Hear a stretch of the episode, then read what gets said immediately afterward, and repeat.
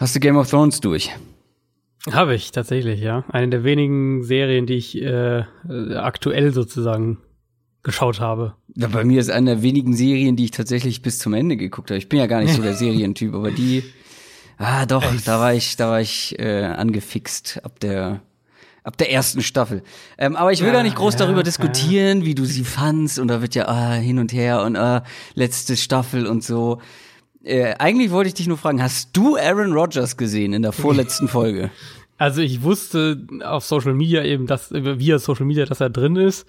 Ich hätte ihn aber niemals erkannt. Also ich habe dann die Szene danach gesehen, den Ausschnitt, wo er zu sehen ist, aber also das erkennt ja kein Mensch. Das hätte ich ja habe es mir auch nicht nochmal angeguckt, aber ich habe es auch nicht gesehen. Können. Ich habe nur gesehen, dass auch noch ein falsches Bild rumging. Also da gibt's auch so eine Szene, äh, wo man so, ich, ich weiß, ich glaube, es ist ein Bogenschützen oder irgendwas so im Profil von der Seite sieht, so halt so aufgereiht. Und da sieht einer so ein bisschen aus wie Aaron Rodgers. Und das, das ging zuerst rum, dass er das wäre. Dabei ist es ja tatsächlich der, der da äh, irgendwie verbrannt wird oder was auch immer oder, oder in die Luft fliegt. Ja, hätte es ja Sinn gemacht, wenn der Bogenschütze sagt, ach nee, das passt mir hier gerade gar nicht, wie es läuft, ich schieß den Pfeil ins Aus. Mit Packers-Fans ist nicht zu scherzen, kann ich dir dazu nur sagen. Ja, kommt her, kommt her. ich habe ihn, ich hab ihn tatsächlich auch nicht gesehen. Ich habe es vorher, aber ich habe mir die Szene auch nicht nochmal angeguckt. Das war mir dann auch nicht. Nee, nee, nee, das habe ich auch nicht. Ich habe es dann auf Twitter eben den Ausschnitt, diese drei Sekunden da äh, gesehen. Aber das erkennt man ja, also das Gesicht sieht man ja quasi nicht. Und für alle, die es noch nicht geguckt haben, die letzte Folge, auf den Thron am Ende sitzt.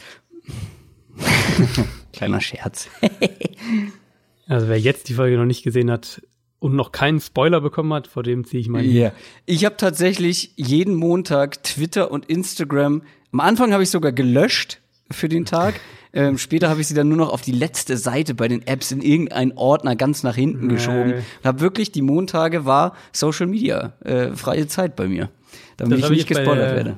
Bei der letzten, beim letzten Tag quasi auch so gemacht, dass es, äh, ja. dass ich es möglichst nicht genutzt habe. Aber normalerweise, wenn ich halt montags arbeite, dann muss ich es halt nebenher irgendwie aufhaben. Zumindest Twitter. Aber. Also den Tag freigenommen.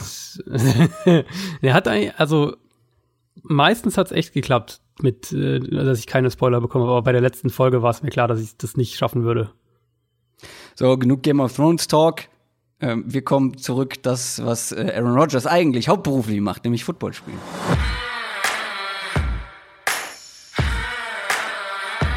Down, Set, Talk.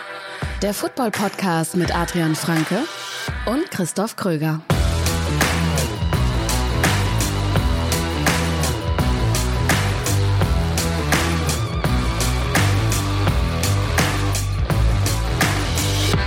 Und damit herzlich willkommen zu Folge Nummer 60 von Downset Talk. Wir haben ein Mini-Jubiläum zu feiern und wir denken ausnahmsweise auch mal dran.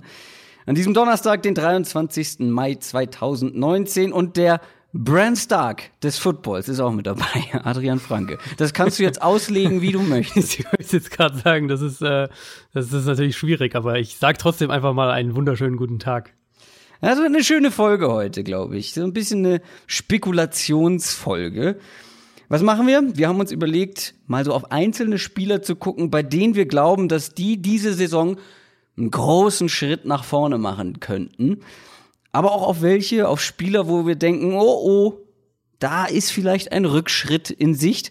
Ich habe das Ganze äh, nicht in Absprache mit dir, einfach jetzt mal Ruhm und Rückschritt Nee, Ruhm oder Rückschritt. So. Äh, so habe ich es genannt. Ruhm oder Rückschritt. Ist okay, oder? Äh, müssen wir, ich überlege noch was, aber, aber ist, ist, ist nicht schlecht. Oh, ist nicht schlecht. Naja, gut, vielleicht kommen wir damit durch.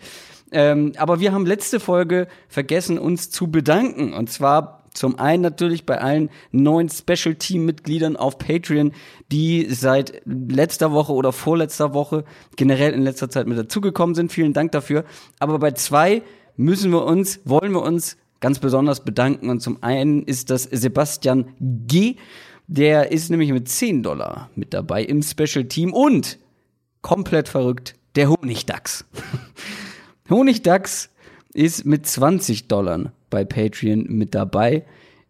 Ähm, ja, Tyron Matthew Fan, würde ich sagen, ne? Der Honey Badger. Ich, ich gehe davon aus, ja, der Name ist auf jeden Fall cool. Absolut.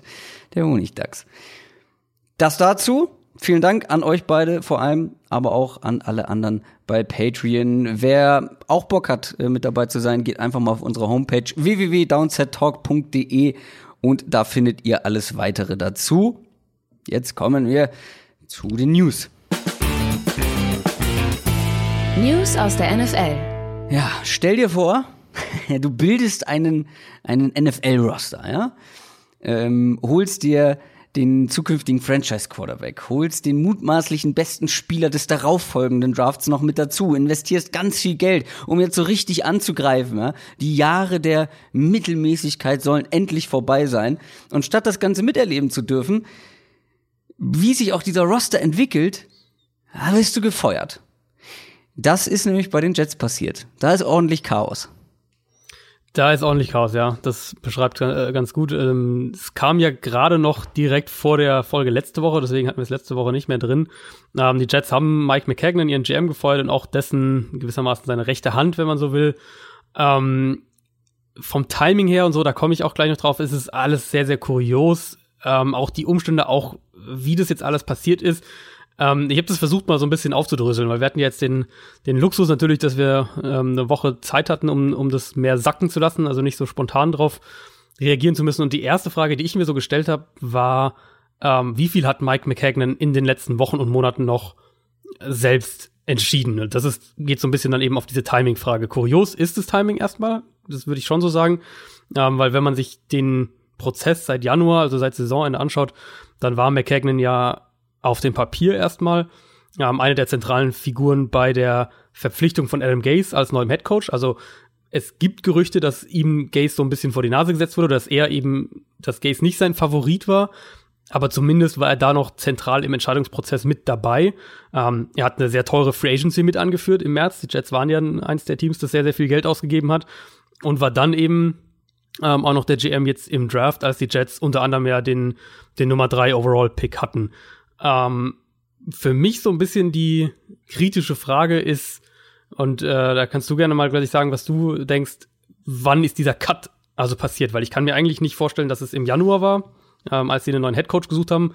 Dann wäre nämlich der ideale Zeitpunkt eigentlich gewesen, um ihn zu entlassen. Also einfach, ja. wenn man gesagt hätte, wir feuern Todd Bowles, unseren Headcoach, feuern Mike McKagan, unseren, unseren GM, das passt zusammen, die gehen beide, wir starten komplett neu. Ähm, also da kann es offensichtlich nicht gewesen sein. Dementsprechend denke ich auch, dass er eben in der Coaching-Suche noch eine, ein gewichtiges Wort zumindest hatte. Ähm, ich kann mir auch nicht vorstellen, dass es Anfang März vor der Free Agency war, weil dann hättest du dich auch noch trennen können. Das Draftboard ist zu dem Zeitpunkt zwar ähm, noch nicht fertig, aber deine Scouts sind so in den letzten Zügen ihrer Arbeit und du kannst ähm, da einen neuen GM installieren oder eine Übergangslösung irgendwie finden, in dem die Arbeit der Scouts letztlich das weitere Vorgehen bestimmt, was ja auch die zentrale Rolle dann im Endeffekt spielt. Ähm, und wenn du der Meinung bist aus Jets Sicht, äh, Mike McKagan ist kein guter GM, aber wir, wir machen den Draft so irgendwie so, den willst du dann auch nicht als, als die Person haben, die den Draft gewissermaßen mit anführt ja, oder mit durchführt. Genau. Dementsprechend kann es meiner Meinung nach auch nicht im März gewesen sein. Das heißt, ich gehe eigentlich schon davon aus, dass er bei der Coach-Suche, auch wenn vielleicht Gaze nicht sein Kandidat war, aber zumindest da ein wichtiges Wort hatte ähm, und dass er in der Free Agency ein ganz, ganz gewichtiges Wort noch hatte, was die, was die teuren Deals äh, angeht, die die Jets da rausgegeben ja. haben. Insofern äh, passt das Timing schon mit den Berichten, die wir gehört haben, nämlich dass ähm, McKagan bis mindestens mal Free Agency eine tragende Säule in der Organisation war ähm, und es dann über die Free Agency zum Bruch kam. Und das haben wir jetzt von, von mehreren Quellen die letzten Tage gehört, ist es so durchgesickert, Rappaport unter anderem, aber auch ähm, Quellen aus New York, dass Adam Gaze eben nicht, vor allem Levy und Bell und äh, CJ Mosley für dieses teure Geld haben wollte. Also im Prinzip ja auch so ein bisschen das, was wir, was wir auch kritisiert haben oder hinterfragt haben, dass da zwei Positionen, die eben nicht immer die zentralsten Positionen im, im, im Football in 2019 sind, ähm, sehr, sehr viel Geld rein investiert wurde.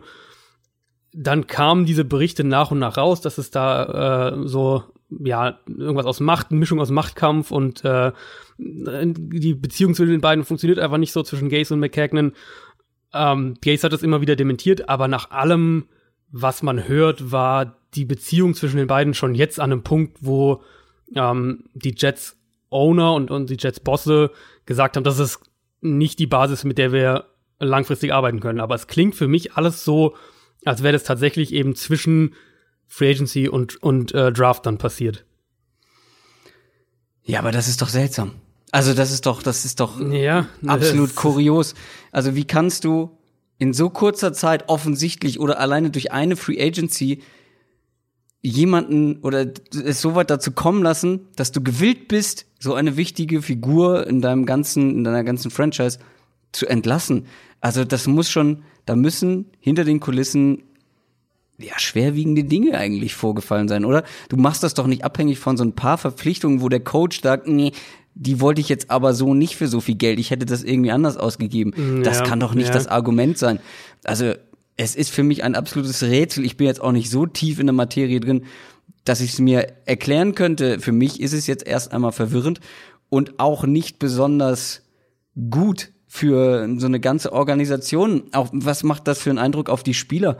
Ähm, vor allem ist ja ein junger, größtenteils junger Roster, vor allem halt ein junger Quarterback. Ja, also ich weiß nicht, äh, auch was das für ein Zeichen in die Richtung ist. Grundsätzlich erstmal ja, habe ich nur gedacht, was soll das, was machen die da?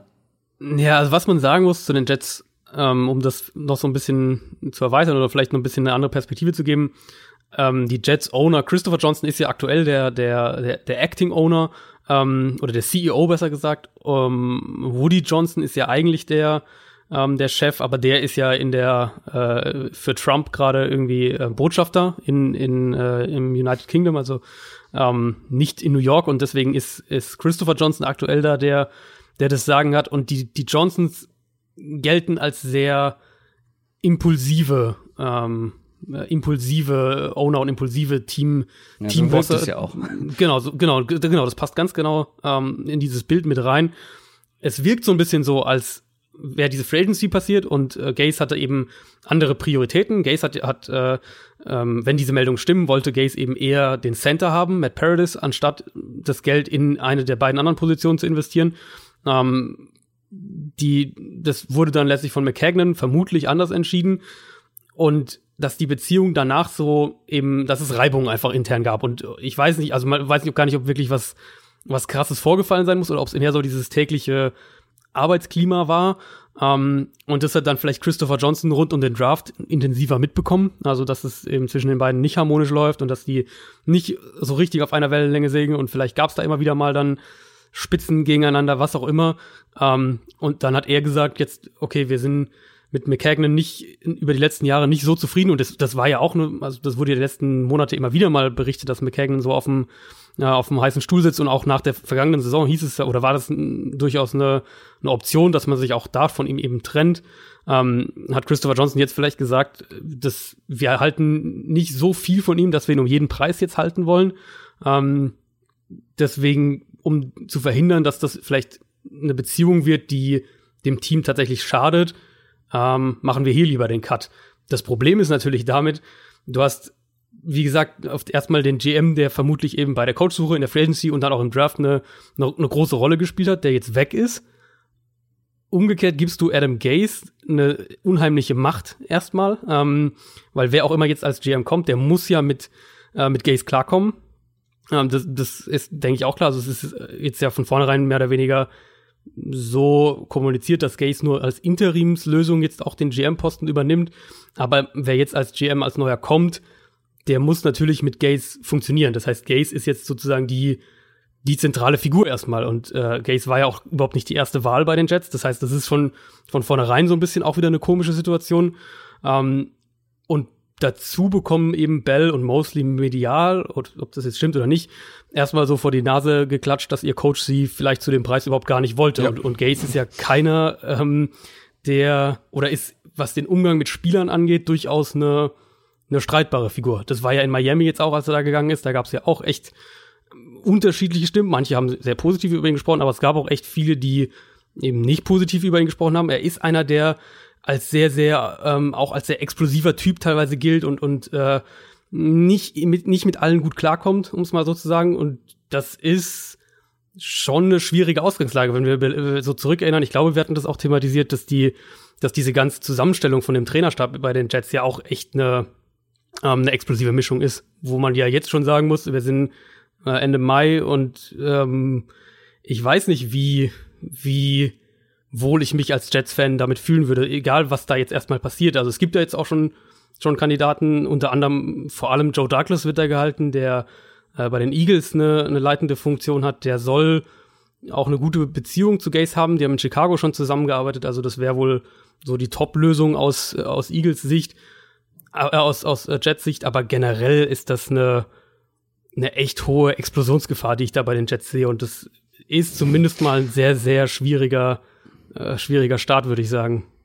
Und ein Livian Bell, dem du, dem du quasi öffentlich, äh, ja, wie sagt man denn das, äh, ihn nicht respektvoll in der Öffentlichkeit behandelst, so ein Livian Bell macht das äh, Lockerroom-Klima, glaube ich, auch nicht unbedingt besser mit ja, Erfahrung aus, ja, den, Gaze, aus den letzten Gaze Jahren. muss sich jetzt eigentlich, muss er sich jetzt mit denen hinsetzen und ähm, direktes Gespräch suchen, egal was davon stimmt oder nicht, aber die Meldungen kursieren natürlich und, und in New York wird sowas dann medial ganz besonders Ja, ja. breit getreten.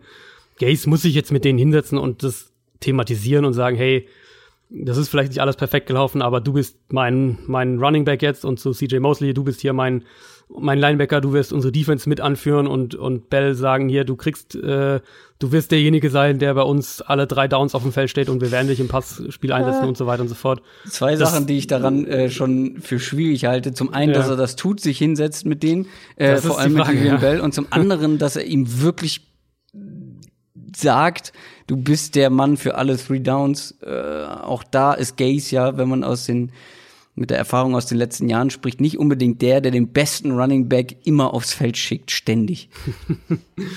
naja, Ja, irgendwie musst du es, irgendwie musst du es jetzt intern kommunizieren. Und ich bin Klar. wirklich gespannt, ähm, wie das weitergeht, ob sie jetzt Joe Douglas kriegen. Das ist, ja so der, auch der Top-Kandidat, der jetzt gehandelt wird. Da kursieren ja auch andere Namen. Peyton Manning unter anderem wird da ja auch genannt. Aber wie gesagt, das wäre für mich, also wenn ich Jets-Fan wäre, wäre das jetzt was, wo ich sag, das sah eigentlich, ähm, oder wir schienen, man schien irgendwie auf einem guten Weg zu sein.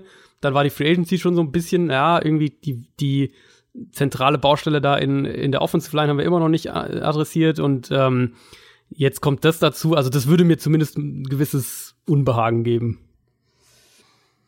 wollen wir weitermachen mit der nächsten News. Ja, machen wir weiter. Es gibt eine bittere Nachricht für die Arizona Cardinals. Patrick Ja. Peterson wurde suspendiert, der Cornerback. Der Ist- Cornerback.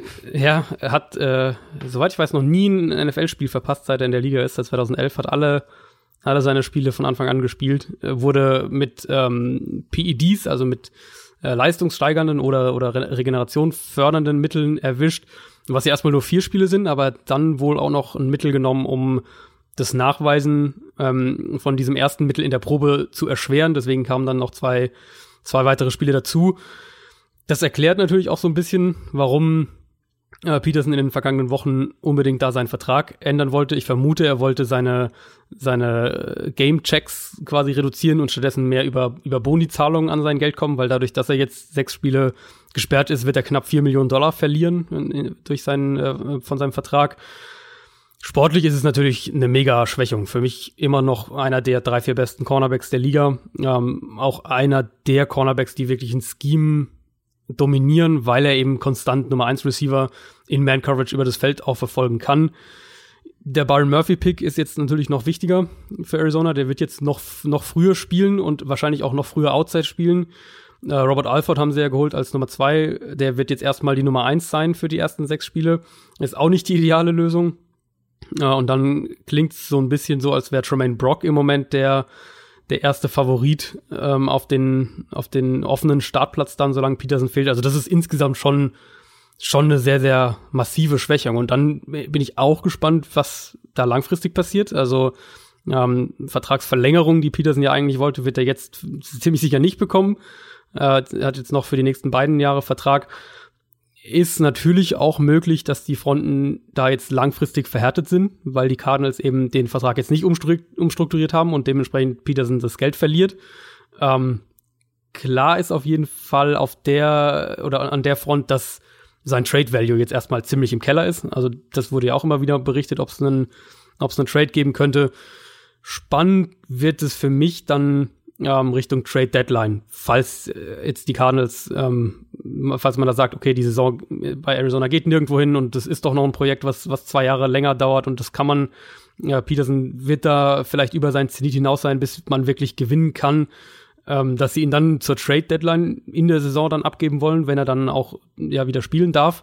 Ähm, ich würde es trotzdem nicht machen. Ich glaube, dass sich im, im Idealfall jetzt dein, dein Titelfenster öffnet mit Kyler Murray, mit Kingsbury, wenn das alles funktioniert, dann, dann beginnt jetzt quasi die Zeit, wo du dein Team eigentlich mit, äh, mit guten Spielern vollstopfen musst, damit du, damit du dann vielleicht in zwei, drei Jahren wirklich angreifen kannst. Und dafür brauchst du bei deiner Meinung nach Peterson. Der ist immer noch erst 28, so glaube ich, oder wird jetzt 29. Und ich denke, dass der wär? doch. Äh, bitte? Was das gleiche wäre? Wie meinst du, was das gleiche wäre? Naja, er so, ist 28 oder wird jetzt 29. ja, das stimmt.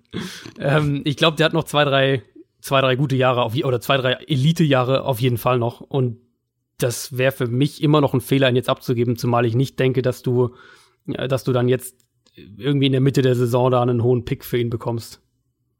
Ja, vor allem werden die ersten Spiele insgesamt ganz spannend, ne? Mit der Defense jetzt, also Ja. was nicht gerade das Prunkstück äh, der Cardinals sowieso gewesen wäre, glaube ich, äh, dann ohne einen der besten, wenn nicht den besten Defense-Spieler. Ja, äh, erinnere mich dran, dass ich eine kleine Bold Prediction ähm, habe ich dir ja schon mal, direkt, äh, habe ich dir schon Direkt angekündigt. gesagt, du willst äh, auf, auf viele Cardinals oder auf punktreiche Cardinals-Spiele setzen. Vermutlich, ja. Bei den Buccaneers hat sich, apropos Defense, auch einiges getan, vor allem an der Interior D-Line. Ja, das stand auch im Raum, ne? Die Buccaneers haben Gerald McCoy entlassen. Da stand bis zuletzt auch, äh, wurde über einen Trade äh, spekuliert und offensichtlich gab es keinen Trade-Partner. Äh, vermutlich, weil Teams eben wussten, dass die äh, McCoy sonst entlassen werden. Tampa musste ja dringend Cap Space kreieren und McCoy konnte man ohne, ohne Dead Cap entlassen. Das hat 13 Millionen Dollar Cap Space ähm, geschaffen. Ich verstehe den Move nicht so ganz, weil sie jetzt ja dann am Tag danach quasi sich umgedreht haben und sich mit Dame Kung Su geeinigt haben oder äh, zumindest kurz davor sind sich zu einigen. Es wird wohl so passieren. Ähm, ich glaube, das sind noch keine, noch keine Details genau raus, aber, aber Su wird wohl, wird nach Tampa Bay gehen.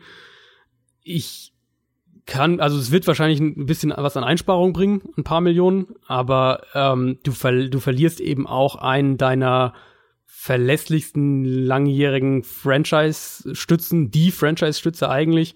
Und wir hatten ja bei, äh, bei Jason Pierre-Paul, als das mit dem rauskam, dass Pierre-Paul wohl länger ausfallen wird, jetzt mit äh, nach diesem Autounfall, dass, ähm, dass das schon eine krasse Hypothek ist, wenn die ohne äh, JPP und ohne McCoy spielen müssen. Klar, das wird ein anderes Scheme sein unter Todd Bowles mit, ja, mit mehr Blitzing, mehr Fokus auf die Secondary und die Coverage. Das ist ja auch das, worauf sie sich im Draft äh, konzentriert haben, aber da fehlt dann jetzt schon massiv der individuelle Pass Rush, wenn wir eben äh, von, von einem JPP-Ausfall auch sprechen. Tampa Bay, letztes Jahr hatten sie zwei Spieler mit mehr als äh, 28 Quarterback Pressures, das waren McCoy und Pierre Paul.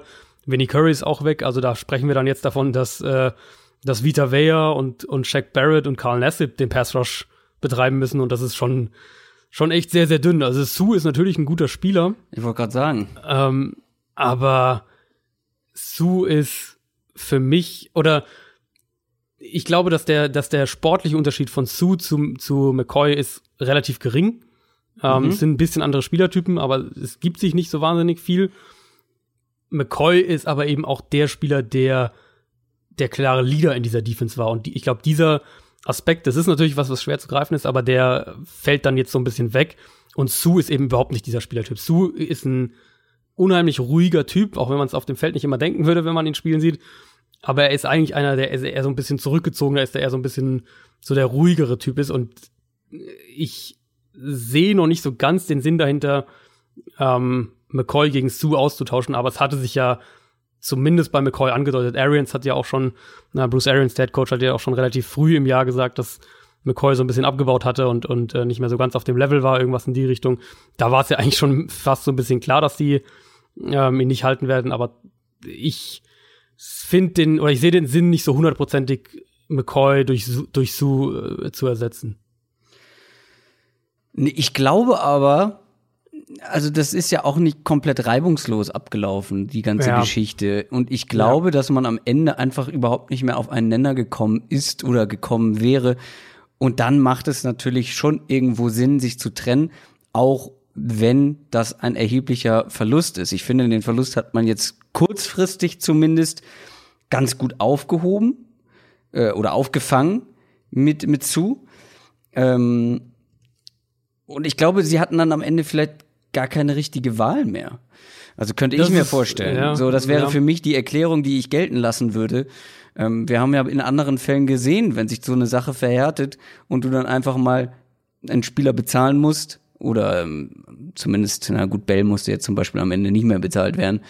Mhm. Aber ähm, weißt du, es gab ja auch Fälle, wo dann halt, wo ein Spieler mal ein paar Spieler ausgesetzt hat und äh, du als Franchise die, die 13 Millionen jetzt in dem Fall, ähm, die das ja freigeschippt hat, ähm, trotzdem in den Büchern stehen hattest, aber der Spieler nicht für dich gespielt hat. Also vielleicht hat man da gesagt, okay, komm, hat keinen Zweck, lass uns lieber gucken, dass wir einen guten Ersatz finden. Und sie haben ja, machen wir uns nichts vor, den besten Ersatz, den sie da noch hätten kriegen können, zu diesem das, Zeitpunkt gefunden. Das auf jeden Fall, ja. Das, das, für mich so ein bisschen die Frage ist, oder ich glaube, dass die Buccaneers, wenn das so war, wie du jetzt gerade gesagt hast, dann haben sie sich halt komplett selbst in diese Situation reingebracht. Ja, klar. Ähm, weil, also sie hätten ja an sich, wenn sie, wenn sie, wenn die ähm, Coaches, offensichtlich haben sie ja bei McCoy was gesehen, wo sie gesagt haben, der, der ist nicht mehr ganz auf dem Niveau, was auch immer. Aber wenn man, wenn sie, wenn sie, sag ich jetzt mal, neutraler daran gegangen wären und du dann ähm, einfach gesagt hättest, wir, wir, äh, wir behalten McCoy, wir wollen mit ihm weitermachen und alles gut, dann wäre es, also es war jetzt ja nicht die Situation, dass man einen neuen Vertrag aushandeln musste, sondern es war ja, mhm. es ging ja mehr, es ging ja eigentlich nur darum, ähm, dass sie ihn nicht für 13 Millionen halten wollten, dementsprechend halt hätte es eine Umstrukturierung des Vertrags geben müssen. Und da waren vermutlich dann, das kann ich mir auch sehr gut vorstellen, die Fronten zu sehr verhärtet und McCoy hätte da keiner Umstrukturierung zugestimmt und ähm, hat auf diese 13 Millionen bestanden und nach dem Motto, entweder zahlt ihr mir das oder ihr entlasst mich oder ihr tradet mich. Vor dem Hintergrund, dann ist es, wie du sagst, da haben sie die best, den bestmöglichen Ersatz gefunden. Ich, wenn ich im Vakuum die Wahl hätte für 2019, hätte ich in meinem Team lieber McCoy als zu. Aber ähm, wie du gesagt hast, viel besser kann man es als Ersatz nicht treffen. Und es ist ja auch, äh, ist ja auch mh, hm, relativ deutlich zu sehen, wie schnell das dann ging. Also, dass sie das offensichtlich schon die Entlassung mit der, mit dem im Hinterkopf gemacht haben, dass sie dann zuholen werden. Ruben Foster wird diese Saison nicht spielen. Das ist die Meldung. Eiskalt die nächste Meldung ist. Äh, Wolltest du noch über McCoy sprechen? Nee, nee, nee, nee, alles gut. Okay. Alles gut. Ähm, ja, das ist leider diese Meldung, die wir irgendwie gefühlt fast jedes Jahr kriegen. Ne? Äh, so erster, zweiter Tag der OTAs. Ähm, ja. Irgendwer verletzt sich, reißt sich das Kreuzband, was auch immer. Und, und genau das ist wohl bei, bei Ruben Foster passiert. Der wurde am ersten Tag der OTAs tatsächlich auch in Washington verletzt vom Platz gefahren und dann äh, erstens Informationen zufolge, soweit ich es jetzt mitkriegt habe, hat er sich das Kreuzband gerissen und noch wohl sogar weiteren Schaden im Knie da erlitten. Also ähm, Saison aus wahrscheinlich auch noch eine ganze Weile für danach oder wird ihn zumindest wird er danach noch eine Weile brauchen, bis er wieder bei 100 Prozent ist. Und das ist schon echt eine Schwächung, weil der wäre ein relativ zentraler Spieler in dieser in dieser Redskins Front auch ähm, gewesen. Die hatten oder Washington hatte Foster über das Waiver Wire geholt, nachdem die 49ers ihn äh, entlassen hatten, weil er ja dann doch wiederholt Fehltritte abseits des Platzes hatte. Und da dachte man zuerst, dass er gesperrt wird. Letztlich aber gab es nur eine Geldstrafe, keine Sperre. Also hätte eigentlich ähm, Week One spielen können, hätte mit, äh, mit Mason Foster das, das Inside-Linebacker-Duo gebildet. Und Washington ist dahinter echt nicht tief aufgestellt. Das heißt, das, das tut denen schon wirklich weh. Und ich hatte mich eigentlich aus sportlicher Sicht auf diese, diese Redskins Front schon, oder die hatte ich so ein bisschen im Auge für nächstes Jahr, weil die weil die Defensive Line ist jetzt unheimlich gut besetzt und ähm, das Linebacker-Core dahinter eben eigentlich auch, wenn man wenn man Ryan Kerrigan als den Pass Rusher nimmt und dann Room Foster und äh, äh, Room, Room Foster und Mason Foster daneben, dass Room Foster denn jetzt fehlt, das wird, das werden die schon auf jeden Fall spüren. Den Philadelphia Eagles wird auch ein wichtiger Spieler fehlen, aber aus anderen Gründen, denn Defensive End Chris Long hat seine Karriere beendet. Aber wenn eine Mannschaft auf irgendeiner Position so einen Verlust verkraften kann, dann sind es, glaube ich, die Philadelphia Eagles. Ja, das kann man wirklich so sagen. Also ich fand es bei den Eagles ähm, unheimlich äh, beeindruckend, wie tief diese Rotation wirklich war, so dass sie wenn wir von den Edge, von den Edge-Positionen sprechen, dass sie Brandon Graham, Derek Barnett als Starter und dann dahinter Vinnie Curry und Chris Long hatten. Also im Prinzip konntest du da wirklich frei rotieren, so mehr oder weniger, ohne dass du großen, großen Qualitätsverlust im Vergleich zu anderen Teams gehabt hättest. Jetzt fehlt Chris Long, ähm, der wird dann, schätze ich, in der Rotation durch Josh Sweat ersetzt, wäre zumindest so meine Vermutung. Also immer noch, immer noch eine gute, eine gute Tiefe und vor allem haben sie auch die, die Interior Line Tiefe. Chris Long wird den aber auch ähm, als Leader, glaube ich, echt fehlen, als Typ. Äh, der ist ja so einer, die wirklich dieser so der Good Guys, wenn man so will, in der NFL über die letzten Jahre unheimlich aktiv mit sozialen Projekten, hat äh, wahnsinnig viel Geld gespendet über die Jahre und, und auch ganz, ganz viele Projekte da auf, auf andere Arten vorangebracht. Ähm, hat aber eine, auch eine ganz coole Karriereweg so gehabt. Der war ja jahrelang in, in wirklich schlechten Rams-Teams und ist dann zu den Patriots und dann äh, zu den Eagles, hat mit beiden den Super Bowl gewonnen, jeweils immer eine gute Rolle da in der D-Line-Rotation gehabt und jetzt äh, geht er, wo er, wo er immer noch ein guter Spieler war, geht er so auf, aus eigenen Stücken, also eigentlich eine ganz, ein ganz versöhnlicher Karriereabschluss, nachdem, glaube ich, die, die Rams-Jahre äh, so nicht so wahnsinnig viel Spaß gemacht haben insgesamt. Brandon Graham wäre bei mir beinahe in der Ruhm-Rubrik tatsächlich gelandet. Hm.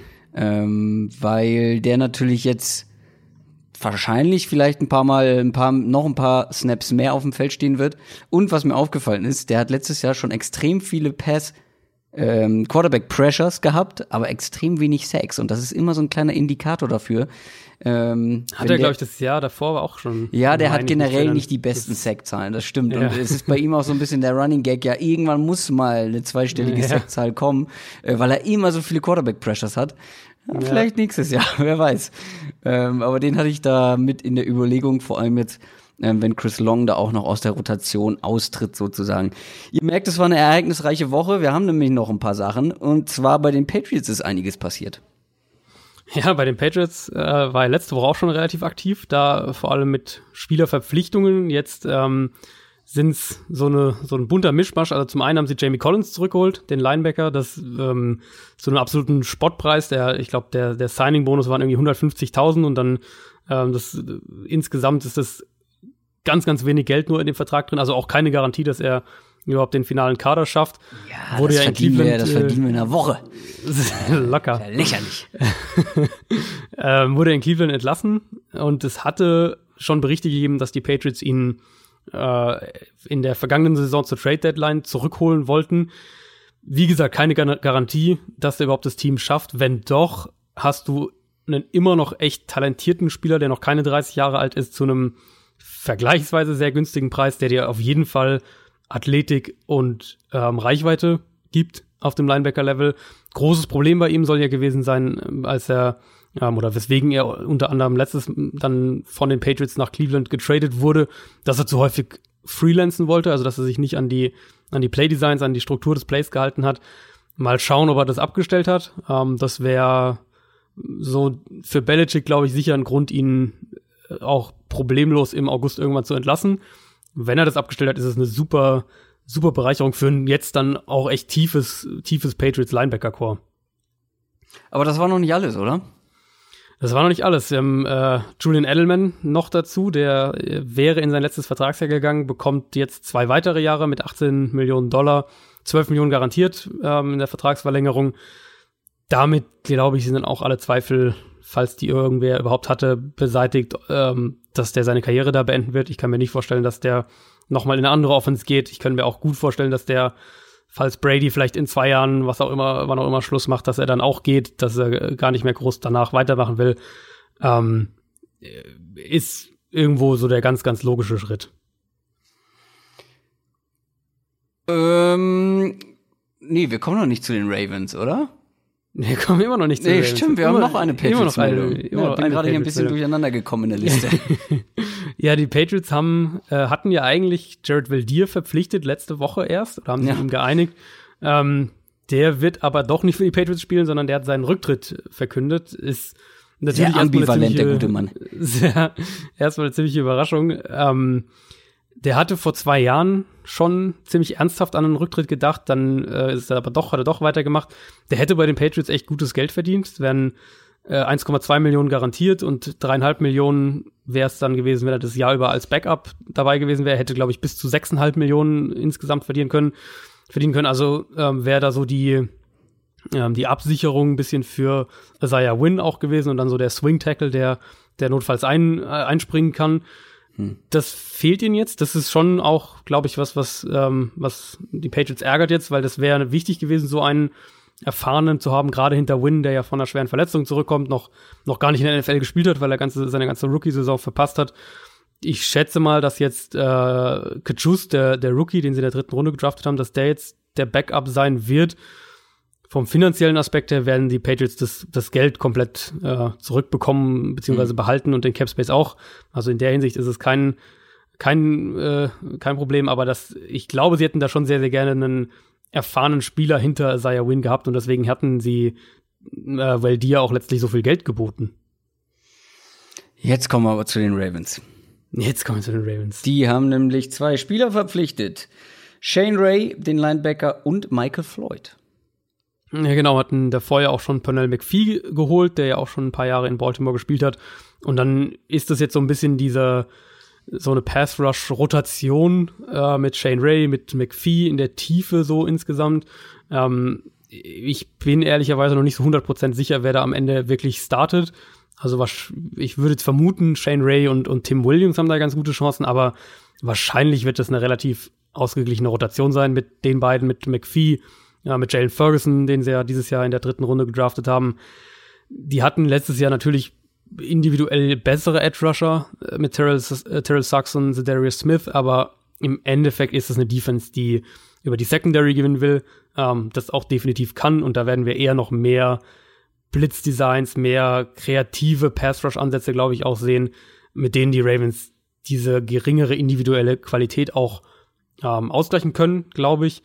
Floyd, keine Ahnung, ob er das Team schafft, ist mhm. äh, theoretisch natürlich so ein Big Body äh, vertikaler Receiver auch, war letztes Jahr in Washington, hatte da aber auch nicht so wirklich eine Rolle. Ähm, mhm. Ich glaube, die Ravens werden im, im Receiving Core auch einfach so ein bisschen bisschen rumprobieren mit ähm, ja, Marquise Brown ist natürlich gesetzt, genau, und ähm, ist die Frage, inwieweit du oder mit wie vielen Wide Receivern die überhaupt in die Saison gehen wollen. Momentan haben sie noch recht viele, aber was genau. mir dann, nachdem ich von dieser Verpflichtung gehört habe, habe ich es mir nochmal angeguckt. Ansonsten ist das Wide Receiver Core der Ravens, also pff, das haut mich jetzt nicht wirklich vom Hocker, ne? Äh, Marquise Brown, mhm, nee. wissen alle, ist mein Nummer 1 Receiver gewesen. Natürlich, den schätze ich sehr hoch ein, ist aber noch ein Rookie Receiver. Das ist immer mit mhm. Vorsicht mhm. zu genießen. Und ansonsten, Puh. Ja, Willie Snead ist, ist quasi deine Nummer eins ja. im Moment. Ähm, was, das sagt eigentlich alles. Nicht, ja, was du nicht unbedingt haben willst. Ähm, Jordan Leslie, der Fünftrunden-Pick vom letzten Jahr, wäre im Moment wahrscheinlich auch ein Starter. Dann haben sie ja Miles Boykin dieses Jahr gedraftet, auch so ein großer vertikaler Receiver, der aber eben auch Rookie-Receiver ist. Das ist nicht viel, aber die Frage ist halt echt, also natürlich, also wie viele sie in die Saison mitnehmen, natürlich mit dem Gedanken im Hinterkopf, wie viele Receiver bei den Ravens überhaupt auf dem Feld stehen werden. Ja klar, sie werden sie vielleicht wenig benutzen insgesamt oder wenige. Aber trotzdem schadet es ja nicht da, äh, Qualität ja. zu haben auf der Position. Ja. Also keine Frage. Ähm, da bin ich mal gespannt, wie das am Ende aussieht. Ich glaube, das war's in Sachen News. Ja, das war's. Großes News-Segment diese Woche. Wirklich, äh, sehr groß. Äh, Ruhm oder Rückschritt ist unser nächstes Thema. NFL Preview. So, du hattest ja jetzt eine gute halbe Stunde Zeit, darüber nachzudenken. Und? ich musste so viel reden. Mir ist, äh, ja, ist noch nichts Besseres gar nicht nachdenken. Ne? Ja. Naja, also die ähm, Engländer bzw. die Amerikaner nennen es auch gerne mal Impress or Regress. Ähm, also die Überlegung dahinter ist, von welchen Spielern glauben wir, dass sie einen Schritt nach vorne machen, ähm, Richtung Ruhm jetzt in dem Falle, oder eben einen Rückschritt machen mhm. und sich verschlechtern im Vergleich zur Vorsaison. Das muss nicht unbedingt heißen, dass man Breakout-Kandidaten irgendwie hat. Das müssen nicht junge Spieler sein, die jetzt ihr bestes Jahr erleben. Das können vielleicht auch Leute sein, die ein Comeback schaffen ja, oder so ein Bounceback-Jahr erleben. Ist natürlich alles wilde Spekulation, aber wir werden natürlich unsere Wahl begründen. Das ist klar. Äh, wir werden nicht mhm. einfach die Namen rauspfeffern und dann ja, mal gucken, ob so passiert. Wir haben uns dabei schon was gedacht. Wir haben jetzt aber, weil wir, wir sind grundsätzlich ja eher positive Typen, ne? Äh, Optimisten. äh, und sind wirklich nicht, beziehungsweise, ich weiß nicht, wie es dir ging, aber am Ende hatte ich bei vielen nicht die Überzeugung zu sagen, ah, das ist ein Rückschrittspieler. Also das ist jemand, wo ich wirklich argumentativ gut begründen kann, warum der einen mhm. Schritt zurück macht. Deswegen haben wir uns jetzt darauf geeinigt, wir haben jeder vier Spieler, wo wir sagen, jo, passt mal auf, diese Saison, die kann was werden. Und zwei Spieler, wo wir das Gegenteil denken, wo wir sagen, ah, letzte Saison war richtig gut, diese Saison vielleicht eher weniger. Ähm, womit wollen wir denn, ich würde sagen, weil wir mehr positive Leute haben, fangen wir auch damit mal an. Hau doch mal deinen ersten Kandidaten raus. Ja, mein erster Kandidat ist Jameis Winston, der Quarterback von den Tampa Bay Buccaneers. Irgendwie habe ich Déjà-vu. Kann das sein oder bilde ich mir das ein? Hatte ich den schon mal? Ich weiß es echt. Hatte naja, ich letztes Jahr, letztes Jahr glaube ich, hast du auch sehr häufig mal gedroppt, dass du glaubst, dass James ja. Winston jetzt, oder war ich das? Vielleicht kommt es mir deswegen auch so bekannt vor. Ich, ich weiß es auch nicht mehr. Aber also auf jeden Fall, ich bin insgesamt relativ, oder ich glaube, optimistischer als die meisten, was zumindest ähm, die Buccaneers Offense angeht. Letztes Jahr das Thema einfach so ein bisschen für mich war mit, mit Winston, mit der Buccaneers Offense generell, ähm, dass sie natürlich teilweise Big Plays liefern konnte und, und spektakulär aussah, auch gerade mit, mit äh, Fitzpatrick. Aber es war eine Offense, die dem Quarterback wenig unter die Arme greift, um es mal so zu sagen. Also ja. ich habe ähm, bisschen die Quarterbacks dann mir nochmal angeschaut. Von, von den, äh, von Starting, was Starting Quarterbacks angeht, hatte nur Josh Rosen letztes Jahr mehr ähm, Tight Window Throws, also äh, Pässe, wo der Verteidiger ein Yard oder weniger in der Nähe des Receivers ist, wenn der Ball ankommt, als Fitzpatrick und Winston. Also beide sind sozusagen Platz zwei und drei dann ähm, unter Starting Quarterbacks. Das ist natürlich schon mal ein klarer Hinweis darauf, dass das Scheme ein Problem war. Ja, ähm, weil an den individuellen Waffen kann es eigentlich ja nicht liegen. Genau. Also wenn, wenn nee, wir mal genau. gucken, äh, Deshaun Jackson war da, der eigentlich äh, ganz gut Separation kreieren kann. Mike Evans, gut, ist jetzt nicht der der krasseste Route Runner, aber ähm, dann hast du auch noch einen Chris Godwin und Adam Humphreys. Ja. Das ist ja schon ein sehr starkes Howard. Receiving Core. OJ Howard hat wieder nicht äh, nicht durchgespielt sozusagen, aber ähm, das die Möglichkeiten genau die Waffen waren ja da. da. Genau, und dazu kommt eben auch, dass, dass kaum eine Offense, oder vielleicht sogar gar keine, aber kaum eine Offense auf jeden Fall, ähm, so wenig nach dem Catch kreiert wie die Buccaneers. Also die Buccaneers Playdesigns, wenn man es mal ganz, ganz simpel sagen will, sind extrem viel. Ähm, der Quarterback muss, muss den Ball in ein enges Fenster werfen und der Receiver muss den Ball fangen und hat aber danach kaum eine Möglichkeit, ähm, sich umzudrehen und weiterzulaufen oder bekommt den Ball selten im Lauf in den äh, zugeworfen und kann dann einfach weiter sprinten. Das heißt, die Offense ist für den Quarterback schon echt undankbar so ein bisschen gewesen. Klar, Winston macht zu viele Fehler, hat auch letztes Jahr zu viele Fehler gemacht, das darf dabei nicht unerwähnt bleiben. Ähm, zu viele Turnover, zu viele vermeidbare Turnover vor allem. Aber diese hohen Turnover-Gesamtzahlen, glaube ich, gerade was die Interceptions angeht, die waren in meinen Augen auch echt ein Produkt dieses Schemes, ähm, gerade in der letzten Saison. Und nicht, äh, nicht, dass wir uns falsch verstehen, also nicht, dass Bruce Arians Offense jetzt irgendwie äh, total simpel wäre, die ist sogar relativ herausfordernd für den Quarterback, der auch ähm, viele schwierige Würfe können muss. Der muss vor allem sehr, sehr tough in der Pocket spielen. Aber ähm, Aaron's Offense kreiert Big Plays und sie kreiert auch offene Plays für den Quarterback. Ich habe hier die, die 2016er Saison nochmal angeschaut. Das war ja die letzte äh, Saison, in der Carson Palmer wirklich viel auch gespielt hat unter Arians in Arizona. Und da war er so im, im ich nenne es mal, gesunden Mittelfeld, was diese, diese Tight Window Pässe angeht. Ähm, es ist eine vertikale Offense von Arians, ganz klar, aber nicht so extrem wie das, was Tampa Bay über die letzten beiden Jahre gespielt hat. Diese Offense von Arians gewinnt vor allem so in der oberen Midrange, würde ich sagen, so in dieser vielleicht 14 bis 20 Yard äh, von der Line of Scrimmage entfernt ungefähr. Ähm, die setzt Receiver gut ein, die liefert auch Yards nach dem Catch und explosive Plays. Und ich bin relativ davon überzeugt, dass Arians und Winston, ähm, dass die auf einer Wellenlänge sein werden. Und ich hatte erst, mhm. erst überlegt, hier äh, O.J. Howard zu nehmen. Ich hatte auch Chris Godwin überlegt. Aber dann dachte ich so, im Endeffekt ähm, ist Winston ja das Thema in Tampa Bay. Für den geht's jetzt wirklich so um alles oder nichts. Ja, was, was äh, den Vertrag, den nächsten Vertrag in Tampa Bay angeht. Und wenn der wirklich so sein Breakout-Jahr hat, ähm, dann werden seine Waffen das mhm. auf die eine oder andere Art eben auch haben. ich ähm, habe bei Winston so ein bisschen vor dieser Saison die Befürchtung, ich wünsche es ihm nicht, weil ich ihn eigentlich auch als Spielertyp mag, aber so ein bisschen die Befürchtung, dass er e dass wir ewig auf sein Breakout hier warten. Mhm. Wir warten Das- ja nun jetzt schon, also ja. das, ich glaube, diese Diskussion hätten wir, wenn wir die Podcasts die Jahre davor auch schon, den Podcast die Jahre davor auch schon gehabt hätten, auch schon drüber gesprochen. Ja, dieses Jahr Mhm. wird das Breakout-Jahr von James Winston und wir warten und wir warten. Natürlich, Bruce Arians ist da möglicherweise ein ganz entscheidender Faktor, weswegen ich da auch relativ positiv bin, aber ich hätte ihn jetzt nicht in dieses Segment genommen, weil wir ein, einfach auch letztes Jahr wieder haarsträubende Fehler gesehen haben, die auch nicht schemebedingt oder sonst irgendwas waren, sondern allein auf die Kappe von James Winston gegangen sind. Die Fumbles vor allem so. Da waren echt- Fumbles, teilweise erinnere ich mich an wirklich Interception, wo du gedacht hast, nee, den darfst du da einfach nicht werfen. So, natürlich hat er unfassbar gute Würfe drin. Er zeigt auch immer wieder spektakuläre Plays. Ist ja grundsätzlich eigentlich, so was man so hört, auch ein auch ein relativ cleverer Quarterback, aber manchmal Ja. eben halt auch überhaupt nicht. Und davor habe ich so ein bisschen Angst, dass wir Hm. wieder eine Saison erleben, wo wir vorher sagen, ja, jetzt möglicherweise das Breakout-Jahr und am Ende stehen wir da und sagen, nee, das war es dann doch nicht. Es war wieder so wie alle Jahre davor. ja, ich glaube, das, also das Spannende für mich ist dabei, dass es dieses Jahr eben passieren muss. Das ist ja eine ähnliche Situation wie bei Max Mariota, bei dem hatten wir auch schon drüber gesprochen. Genau die gleiche Ähm, Situation irgendwie. Genau, es muss halt jetzt dieses Jahr kommen. Genau.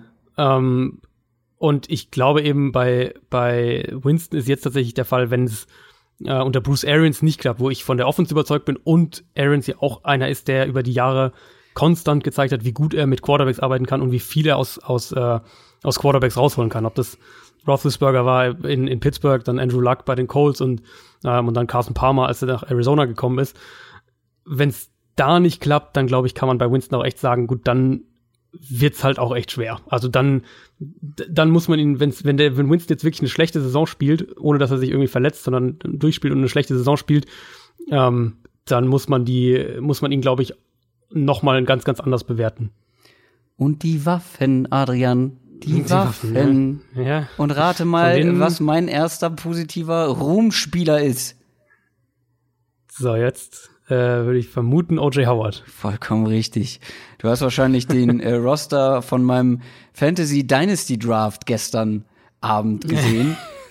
wo O.J. Howard ist äh, mein Nummer 1 Tight End, den ich relativ früh gedraftet habe. Und das liegt daran, dass ich glaube, dass der einen großen Schritt nach vorne machen wird. Und deswegen ist er mein Ruhmspieler Nummer 1. O.J. Howard, Tight End der Tampa Bay Buccaneers. Du hast ihn eben schon angerissen. Ähm, du wolltest ihn auch vielleicht oder hattest ihn mit in der Überlegung. Du wusstest nicht, dass ich ihn mit dabei habe.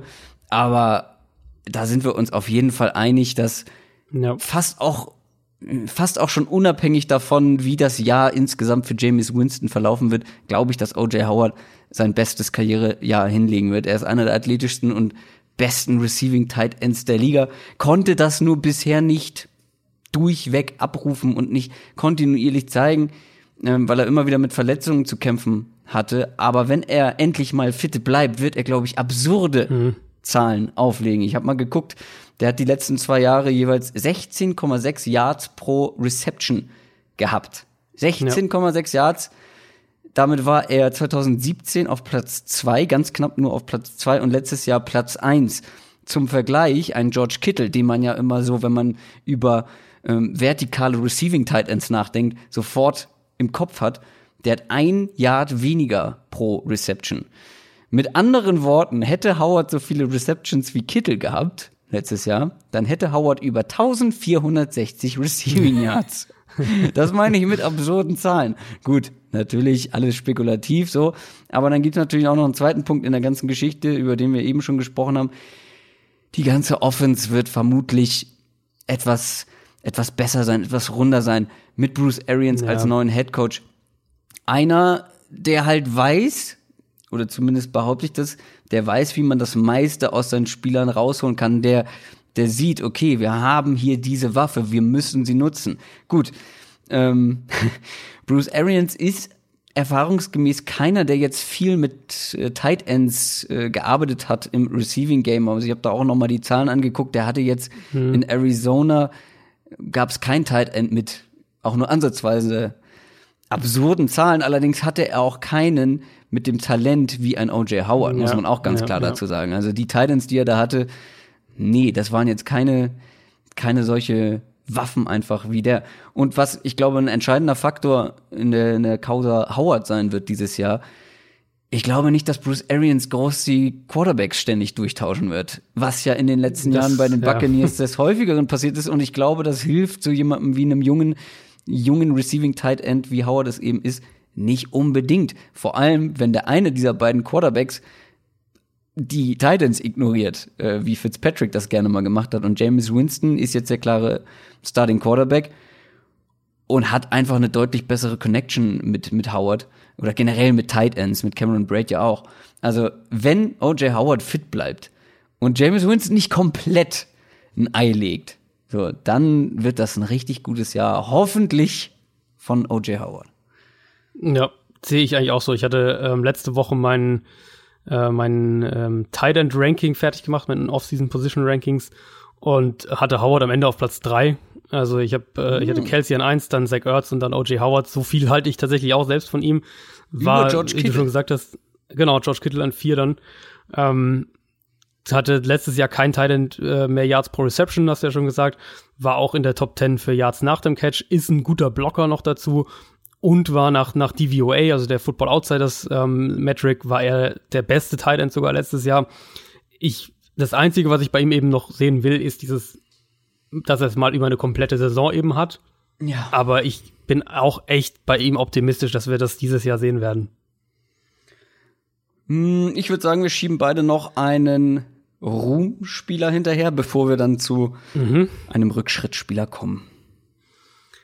Äh, mein nächster ist Harold Landry, der Pass-Rusher von den Tennessee Titans. Ähm, ich war vor dem Draft ja letztes Jahr schon echt ein, ein großer Fan von ihm, weil er dieser, dieser explosive Edge-Bending ja. Pass-Rusher eben ist.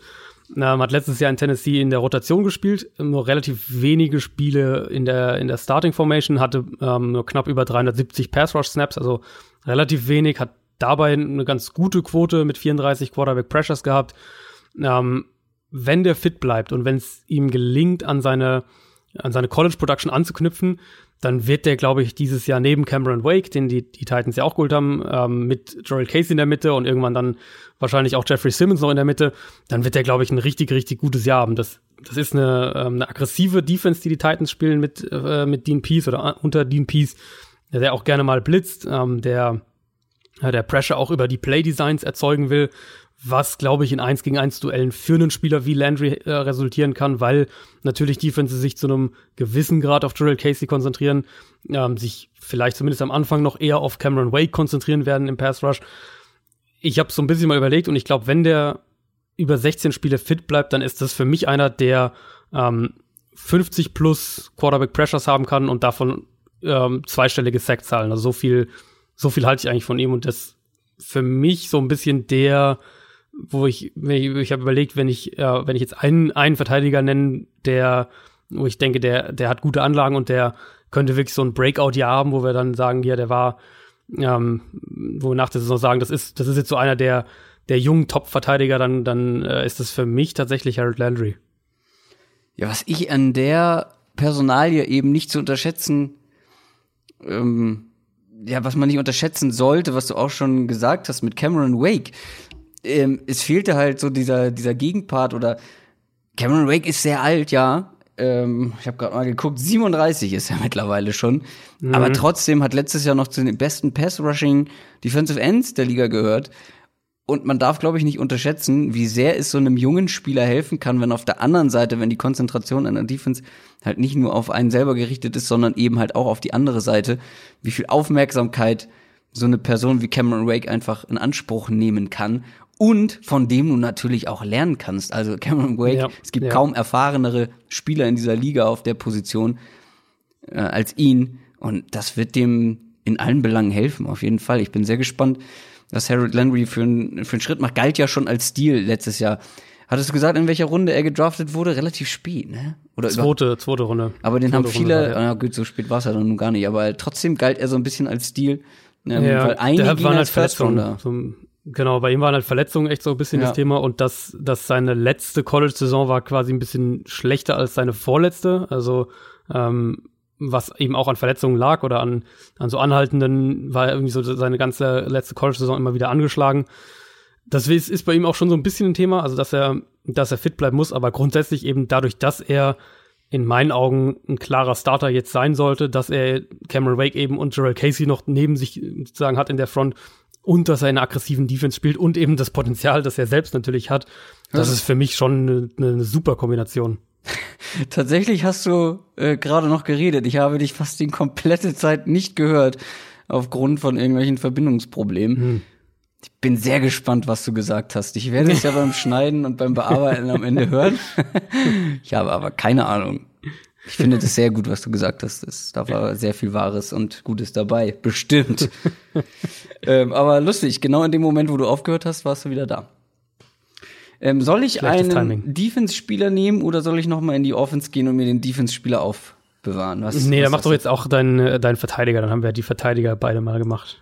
Minka Fitzpatrick. Hm. Defensive Back der Miami Dolphins. First Round Pick 2018 gewesen.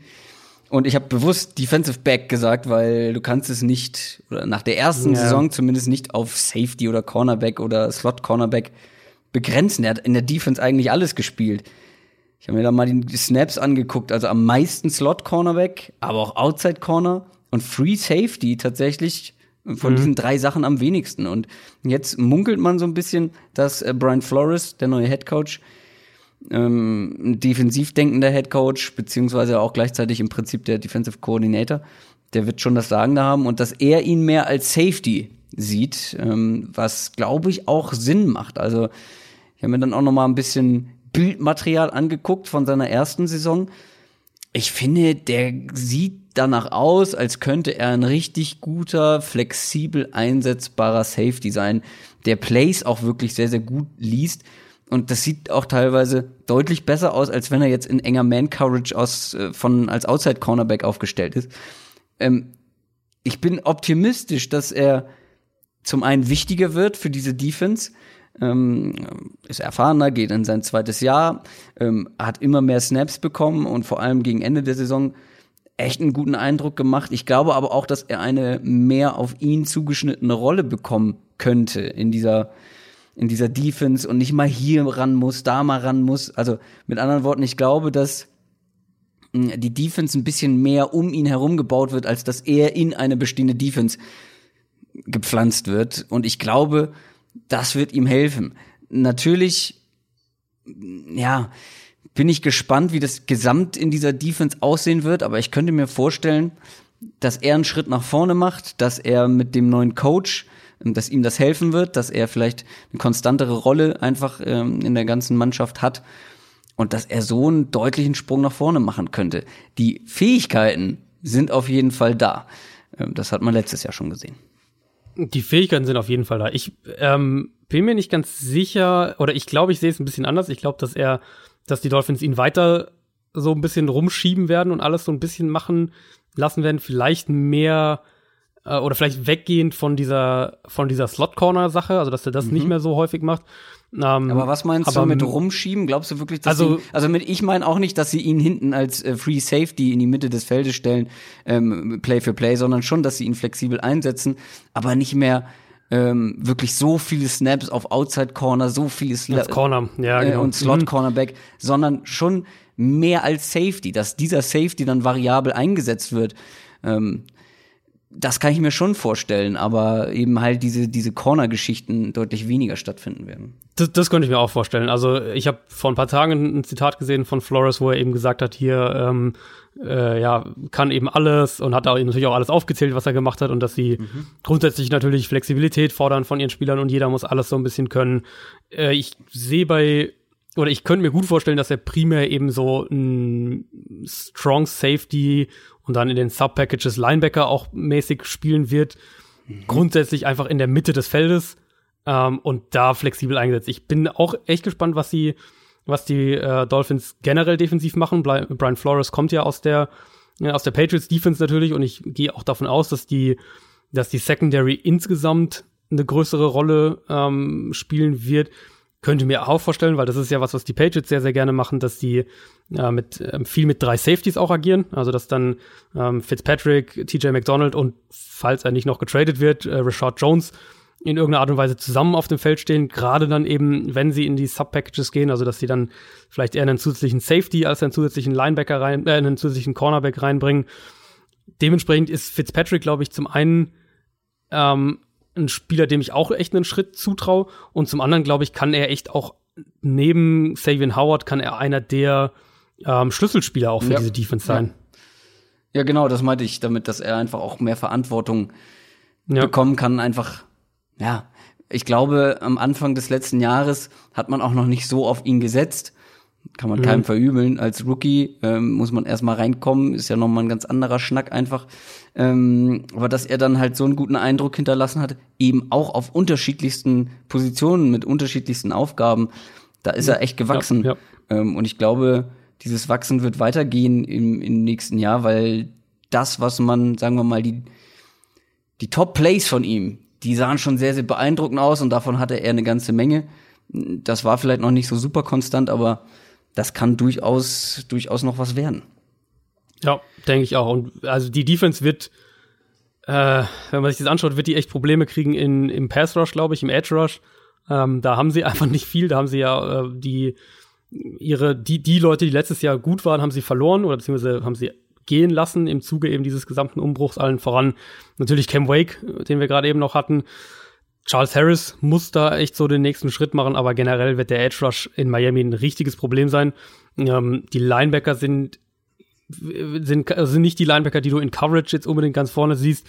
Und umso wichtiger ist natürlich dann, dass die, dass die Secondary funktioniert, dass du so einen Spieler wie Fitzpatrick hast, der verschiedene Positionen spielen kann und dann eben, was du darüber hinaus vom, vom grundsätzlichen Scheme her und von den Playdesigns her machst und ob du beispielsweise eben ein Team bist, das viel mit drei Safeties auf dem Feld agiert. So, jetzt machen wir uns unbeliebt. Wir äh, gucken auf Spieler, wo wir sagen, das könnte diese Saison nicht mehr so toll sein, wie wir es in der letzten Saison gesehen haben. Wen hast du denn da jetzt als erstes? Ja, das wird ein Name, den wahrscheinlich nicht so viele erwarten, aber es äh, ist für mich tatsächlich Antonio Brown, ähm, der, der mittlerweile Raiders Receiver.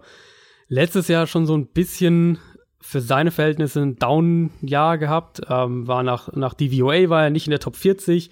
12,5 Yards pro Catch sind für ihn der niedrigste Wert seit 2012. Was die ähm, Average Separation angeht, das wird ja mit, mit Next-Gen Stats, inzwischen kann man das ja auch nachschauen, äh, war er so in der gleichen Range ungefähr wie Rob Gronkowski und DeAndre Hopkins. Also ähm, zwei Spiele, die man jetzt dann doch eher mit Contested Catches in Verbindung bringt und nicht mit, äh, nicht mit äh, gutem Route Running, was sie was ihnen äh, große Separation verschafft. Ähm, der wird bald 31. Vielleicht sehen wir dann auch so ein bisschen einen Rückgang, was die Explosivität angeht in seinem Spiel, was bei ihm natürlich auch ein Faktor ist, auch wenn er als Route deutlich mehr kann, als einfach nur explosiv zu sein. Und dazu kommt einfach, ähm, Derek Carr ist ein ganz, ganz anderer Quarterback als Ben Roethlisberger. Vor allem oder anfangt mit dem, mit dem Deep Passing. Ähm, Carr letztes Jahr knapp über 9% nur von seinen Pässen wirklich tief geworfen, also 20 Yards oder mehr Downfield. Das ist unter Quarterbacks mit mindestens 20 Deep Passing Attempts Platz 32 von 33. Und das war zwar für ihn ein Tiefswert, aber es ist nicht so, dass das jetzt irgendwie ein krasser, äh, ein krasser Outlier gewesen wäre, sondern er war die letzten, äh, seit er in der NFL ist, war er nie höher als Platz 16, mhm. was die Deep Pass äh, Prozente angeht.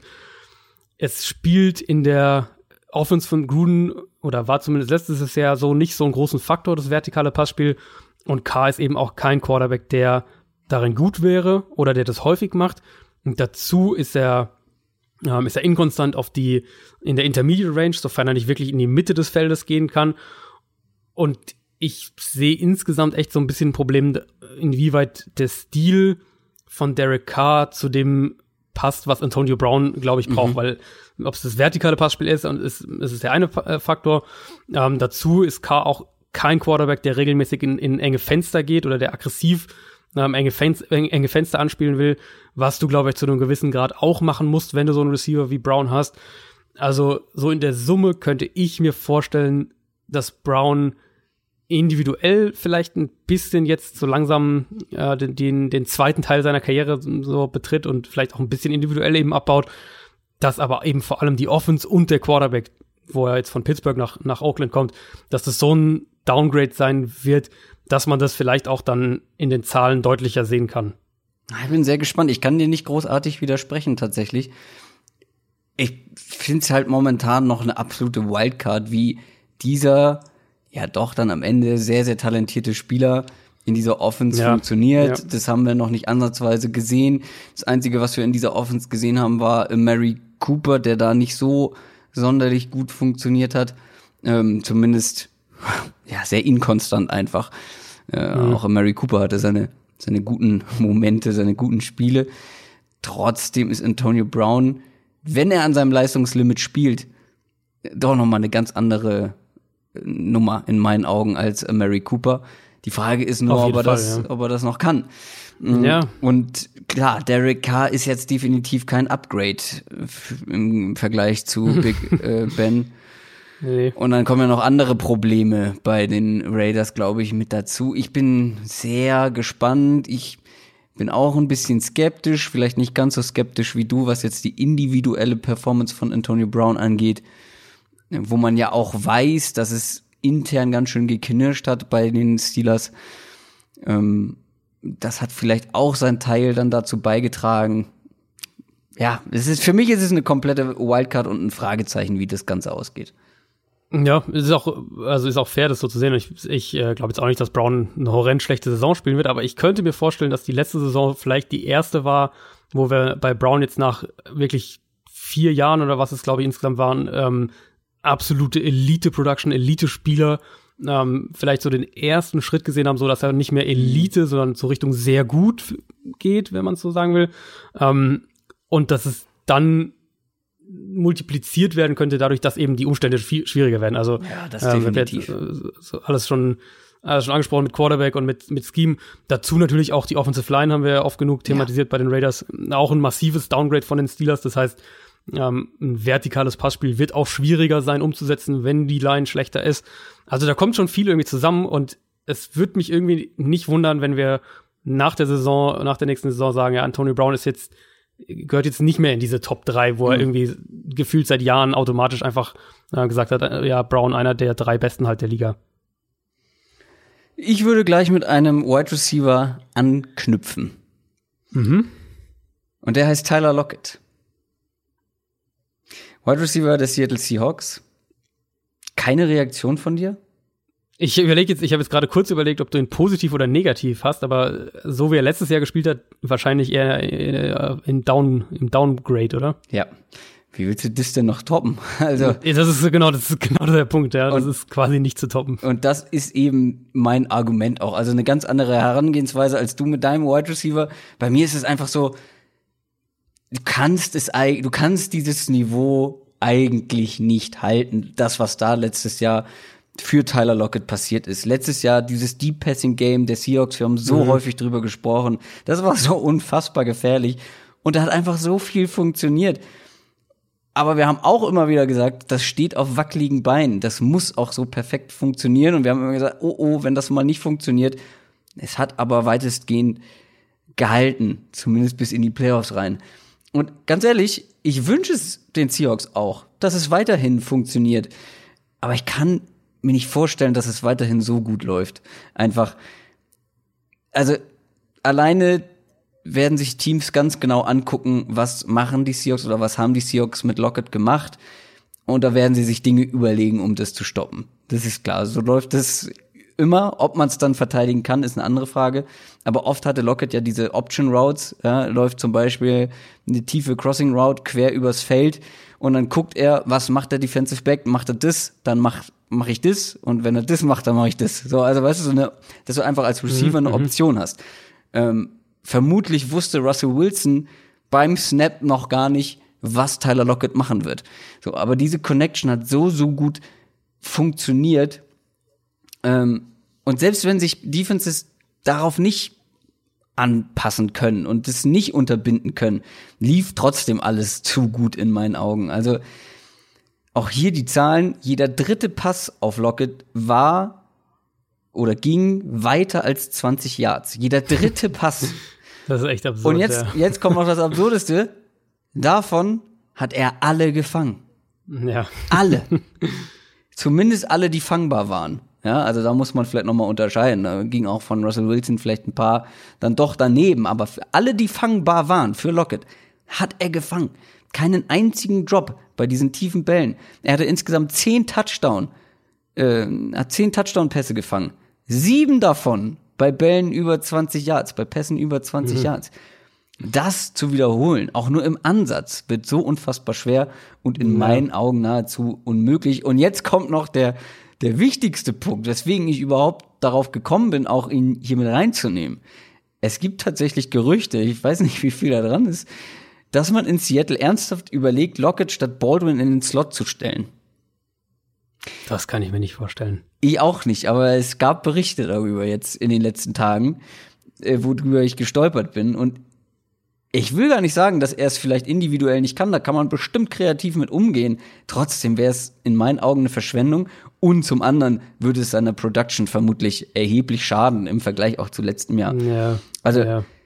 ich kann mir aus mehreren Gründen einfach nicht vorstellen, dass er auch nur ansatzweise so eine Leistung nochmal abruft. Ich wünsche es den Seahawks, äh, gönne es ihnen, dass das nochmal so funktioniert, aber die Wahrscheinlichkeit ist sehr, sehr klein und die Wahrscheinlichkeit ist sehr, sehr hoch, dass es da einen Rückschritt zu sehen gibt im Vergleich.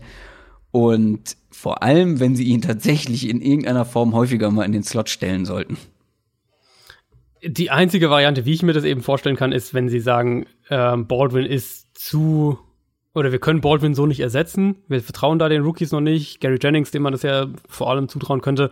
Ähm, und Lockett hat ja schon auch immer wieder im Slot gespielt. Also der hat ja, ist jetzt ja nicht so, dass er nur, dass er die ganze Zeit nur außen Ja. spielen würde. Der hat ja viel im Slot gespielt und auch aus dem Slot Ja. dann sehr vertikal. Ich kann mir aber nicht vorstellen, dass sie ihn primär in den Slot stellen. Also Nee. ähm, letztes Jahr sogar war es sogar halbwegs so 50-50 ungefähr, also was Slot und Outside angeht. Aber ähm, dass sie ihn jetzt so wie sie Baldwin einsetzen, eben primär in den Slot, das kann ich mir nicht vorstellen. Das könnte eigentlich nur sein, wenn sie wirklich sagen, wir vertrauen da den jungen Receiver nicht. Was für mich auch noch ein Faktor ist, warum ich auch nicht glaube, dass er diese Zahlen wiederholen kann, ist, dass, äh, dass DK Metcalf einiges davon wegnehmen wird, von, den, von diesen äh, vertikalen Targets. Und dann natürlich auch so ein bisschen die Frage, inwieweit ähm, äh, dieser grundsätzliche Ansatz von den Seahawks zu wiederholen ist. Also dieses sehr, sehr runlastig, aber dann mit dem vertikalen Passspiel quasi diesen runlastigen Ansatz durchbringen oder das so schaffen, dass das vertikale Passspiel so gut ist, dass dieser, dass man mit dem, mit dem Run-Game trotzdem auf die Art gewinnen kann. Das wird unheimlich schwer. Da hat letztes Jahr wahnsinnig viel funktioniert. Natürlich hast du in Russell Wilson aktuell wohl den besten Deep Passer der Liga. Äh, dementsprechend eine, eine, eine hohe Baseline erstmal. Und was bei den Seahawks natürlich auch spannend ist, ist, dass die, äh, weil du gerade diese Option Routes auch angesprochen hast, ähm, dass die Seahawks ein Team sind, was ja auch diese, diese Plays, so diese teils improvisierten Plays ähm, einstudiert, ähnlich wie die Packers es ja auch ganz lange mit Aaron Rodgers gemacht haben. Und es dann bei den Seahawks, zumindest war das lange so, ich bin mir nicht hundertprozentig sicher, ob es immer noch so ist, aber ich vermute eigentlich schon, ähm, dass es bei den Seahawks eben im Playbook dann wirklich Plays gibt, wo ja, der Receiver eine ganz konkret eingeplante sozusagen alternative Route hat. Also wenn Route A nicht funktioniert, ähm, dann hast du nach 10 Yards oder nach 15 Yards oder nach 8 Yards oder was auch immer die Möglichkeit, nach links, nach rechts auszuweichen oder ähm, einen anderen Weg, einen anderen Weg einzuschlagen Ja, und dann ja. erkennt Wilson das quasi auch. Also das ist dann nicht Zufall, okay, jetzt hat er da eine Lücke gesehen, jetzt geht er halt da rein, sondern Wilson sieht ja dann auch die Coverage, okay, das ist eine vertikale Route, aber dahinter sitzt noch ein tiefer Safety, deswegen funktioniert die nicht. Dann weiß Wilson auch, Ja, genau. der wird nach 12 Yards nach innen zurückkommen und, und äh, ich kann den Ball dahin werfen. Also es ist dann wie, wenn es der zweite Route quasi zusätzlich noch im, in, in dem Playdesign gäbe. So meinte ich das auch. Ich glaube, so ist es auch tatsächlich. Ja, die Regel ist vielleicht übertrieben, aber dieses, wenn eine Route so nicht funktioniert, hast du halt diese andere Option. Was ich meinte Genau. mit, er weiß manchmal nicht, wohin er läuft, war vor allem auf das Play-Action-Spiel bezogen, dass Russell Wilson ja deutlich später erst sieht, was in der Defense passiert, wenn sie Play-Action spielen. Ähm, außer er hat es vorm Snap schon erahnt. Mhm, Ja. So, aber ähm, was dann letztendlich passiert, sieht er ja später als ein Locket und dann dreht er sich um und sieht dann erst, wohin Locket äh, auf dem Weg ist. So war das eher gemeint. Also, dass sie komplett improvisieren, ja, wenn du meinst, also kann durchaus natürlich sein. Ähm, Kommt bestimmt auch mal vor. Bestimmt, ja. aber natürlich äh, gibt's dann vielleicht auch mal drei Routes zur Verfügung, ja, wenn, weißt du, so mhm. wirklich so entweder oder. Wenn das passiert, mache ich das und wenn das, dann das und so weiter. Das haben wir tatsächlich in unserem Playbook, äh, in Ansätzen, in unserem deutlich überschaubaren Playbook beim Flag Football gibt's auch solche Routes.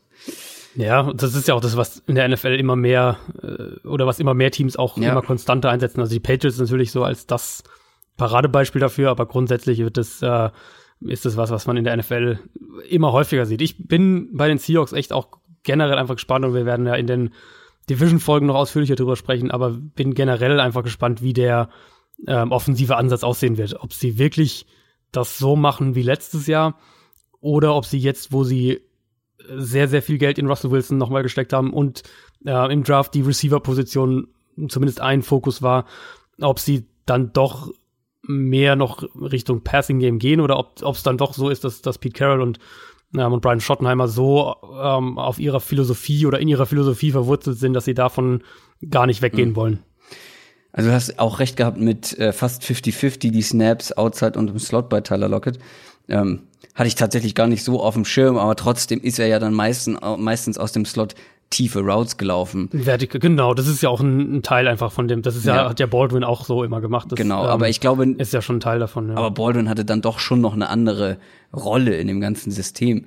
Und ich ja, würde mir Sorgen machen, wenn Lockett jetzt diese Rolle ähm, quasi diese Routes von Baldwin übernehmen sollte. Also klar, wenn er im Slot aufgestellt wird, okay, war ja auch schon erfolgreich, aber dann halt mit seiner Rolle und nicht mit der von Doug Baldwin. Mhm, das ist, genau. glaube ich, ein großer Knackpunkt. Äh, lass uns doch noch mal ähm, die negativen Parts, die Rückschrittspieler abhaken, bevor wir dann positiv aus der Folge rausgehen und die Hörer mit einem positiven Gefühl entlassen.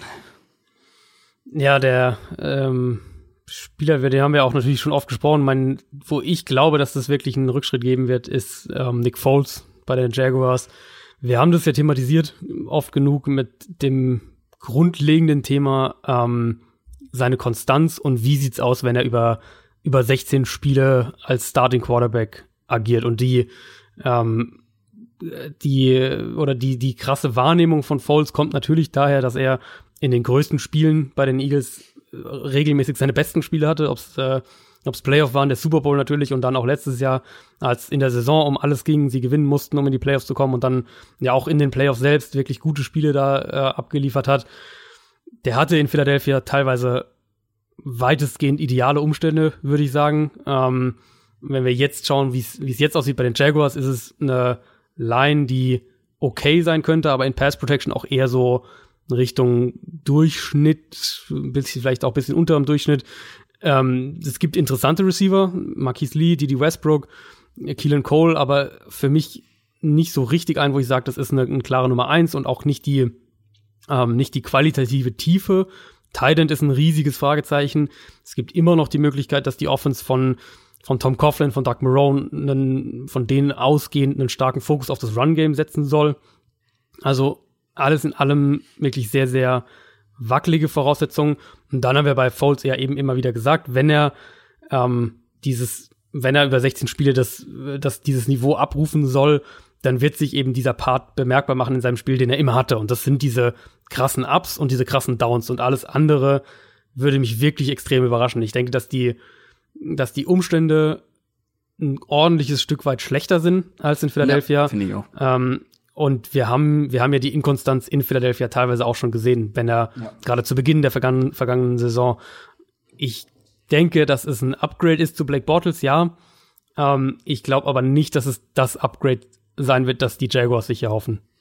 Ich glaube gar nicht mal, dass die Jaguars jetzt zwingend eine oder zwingend keine gute Saison spielen, ähm, weil Nick Foles ja auch wirklich zu, zu sehr guten Leistungen in der Lage ist. Aber wie du schon gesagt hast, was man wirklich nicht unterschätzen darf. Guckt euch mal an, was man in Philadelphia als Quarterback hatte, in was für einem Nest man da gesessen hat. Und Nest ja, ja. ist auch Pocket mit gemeint. Also du hast eine richtig gute O-Line. Du hast gute Receiver. Du hast einen der besten Receiving Tight Ends der Liga. Also da hält nichts bei den Jaguars mit. Weder die O-Line noch das Receiving Core noch irgendwie generell die Receiving-Waffen insgesamt. Ähm, mhm. Das Einzige, was vielleicht besser ist, ist das Backfield. Ähm, aber das hilft einem Quarterback jetzt auch nur in Teilen.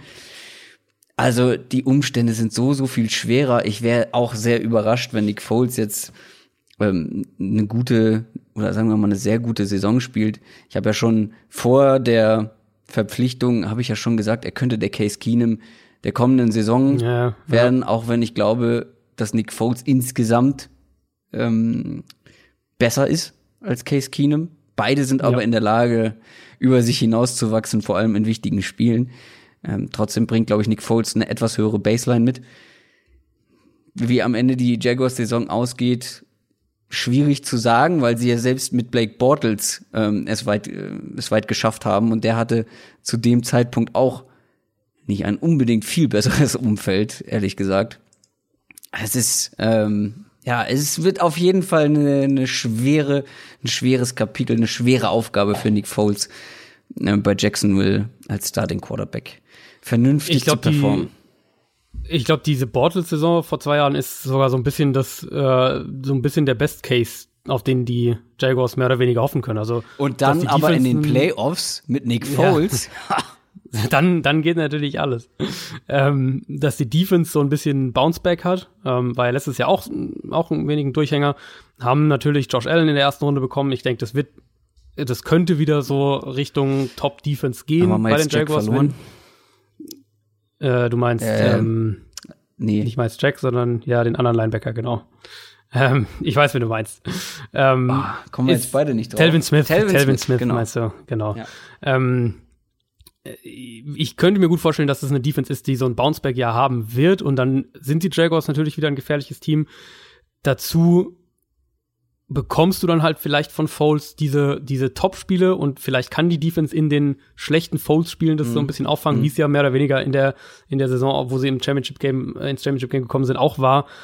Aber das ist, glaube ich, auch schon das Maximum. Ich, für mich ist Nick Foles bei all dem, was wir in diesen einzelnen Spielen gesehen haben, trotzdem ist er für mich immer noch kein Quarterback, der dein Team tragen wird. Selbst wenn die Umstände gut sind. Ich glaube, selbst wenn der in Philadelphia jetzt die kommende Saison der mhm. Starting Quarterback gewesen wäre, dass es nicht, dass, dass es nicht so gewesen wäre, dass Foles das Team in die Playoffs führt, sondern dass es ein Team ist, was eben super Umstände hat, offensiv, defensiv sehr, sehr ho hohe Qualität hat und dadurch ähm, der Quarterback als so eine Art besserer Game Manager, nenne ich es jetzt einfach mal, äh, da mit dabei ist, so um es mal ganz ganz platt zu sagen.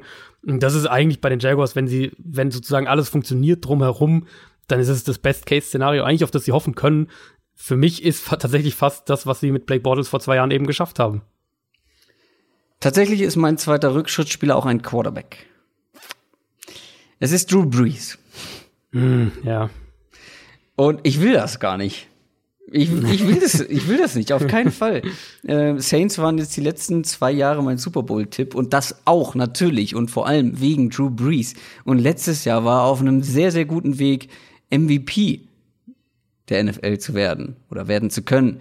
Aber hinten raus ging dann so ein bisschen die Luft aus.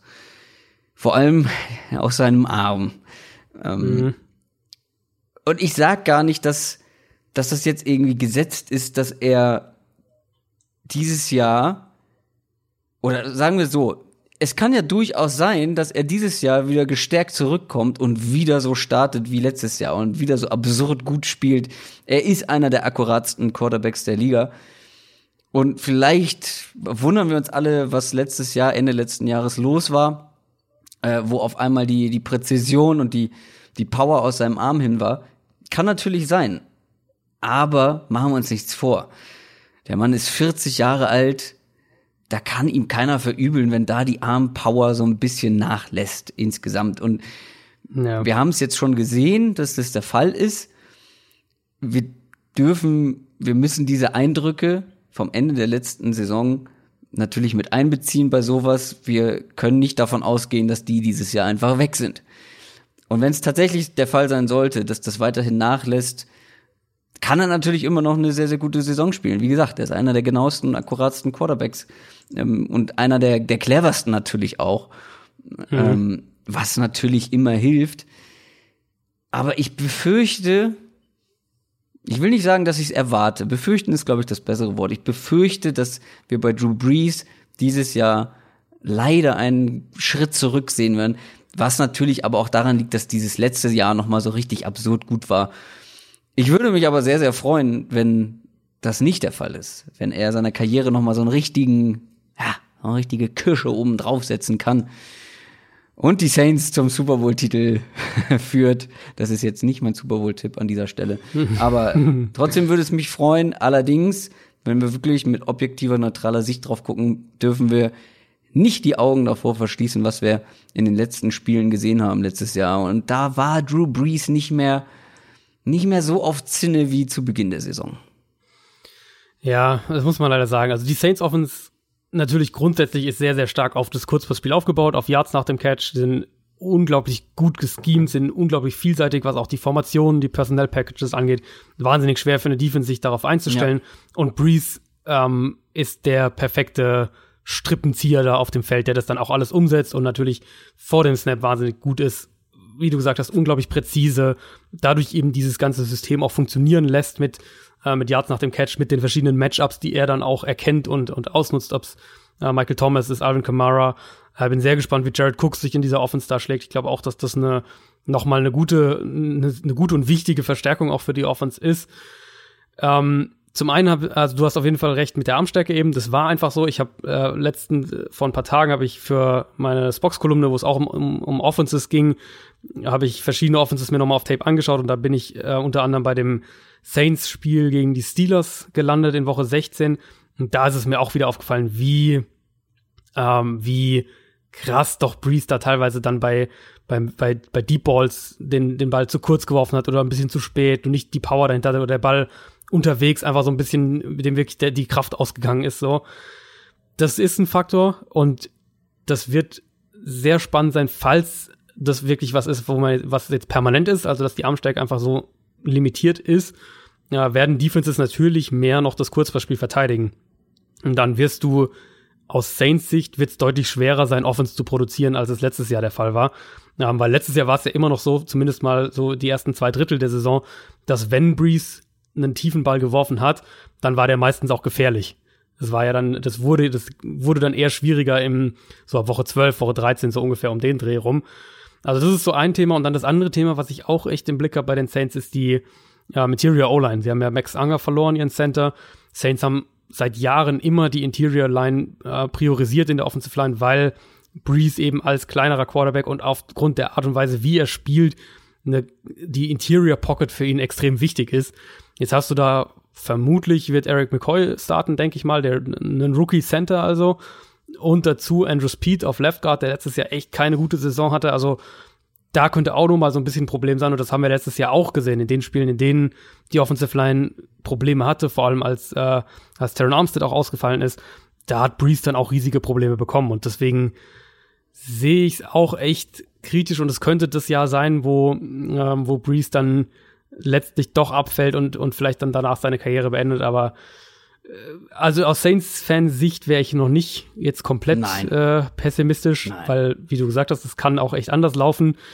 Aber die Anzeichen, dass da so jetzt der, der Abstieg so ein bisschen anfängt, sind, glaube ich, schon da. Wenn wir von Umständen sprechen, hat Drew Brees immer noch sehr, sehr gute Umstände, wie du schon gesagt hast, was Insgesamt, die ganze ja. Offense angeht. Und selbst wenn er Armstärke verliert, bleibt er einfach weil er so, so clever ist, weil er so mhm. akkurat ist, so präzise ist, bleibt er trotzdem immer noch für mich einer der besten Quarterbacks, zumindest im oberen, im oberen Drittel ähm, dabei, ähm, weil das eben sehr, sehr viel wert ist, wenn du sehr genau bist, wenn du Defenses gut ja, lesen kannst. Ja. Das ist in vielen Fällen ja fast noch mehr wert. Ähm, klar, Armstärke gehört mit dazu, so, aber ähm, ich will da auf keinen Fall den Teufel an die Wand malen bei Drew Brees. Ich glaube einfach nur, dass es einen kleinen Rückschritt geben wird. Mhm. So, jetzt jeder noch zwei positive Kandidaten. Das Gute bei meinen ist, die kann man relativ kurz und knackig zusammenfassen. ähm, aber ich bin auf deinen gespannt. Ich habe auf jeden Fall einen noch dabei, Delvin Cook, der Running Back von den Vikings. Jawohl. ein Running Back. Ein Running Back und dann noch einer, der, ah, von dem ich absolut Fan bin, der übrigens auch in meinem Dynasty-Team ist seit gestern. ah, ja, da kommt, erzähl da mir, kommt erzähl mir, warum wird er denn einen Schritt nach vorne machen dieses Jahr? Also er hat als, als Runner hat er erstmal einfach immenses Potenzial, glaube ich, und der kann auch als Receiver eine echte Rolle haben. Ich bin jetzt für die, für die Vorbereitung von der Folge bin ich nochmal meine, äh, meine Pre-Draft-Notizen von seinem Draft durchgegangen und ich hatte Cook zum einen in der, in der späten ersten, frühen zweiten Runde eingeschätzt, also schon auch relativ hoch. Und dann war der im College einfach ein unglaublich agiler Runner mit tollen Cuts. Der hat Explosivität. Ähm, der kann ein Big Play Runner auf jeden Fall sein. Der wurde als Receiver nicht intensiv, aber zumindest vielseitig eingesetzt, auch als Outside Receiver. Jetzt hat er natürlich 2017 nur vier Spiele, letztes Jahr nur elf Spiele gemacht, also sind Verletzungen klar ein Thema bei ihm. Sportlich aber muss man erstmal ganz klar sagen, Gary Kubiak übernimmt die Offense und das bedeutet, dass eins der effizientesten und erfolgreichsten Run-Blocking-Schemes äh, der letzten Jahre in Minnesota Einzug erhält. Große Frage natürlich, ist die Offensive Line gut genug? Ähm, ich, Garrett Bradbury ist auf jeden Fall ein deutliches Upgrade, Upgrade aber äh, die Offensive Line-Frage bei den Vikings müssen wir immer noch stellen. Zwei Sachen, die ich sehen will.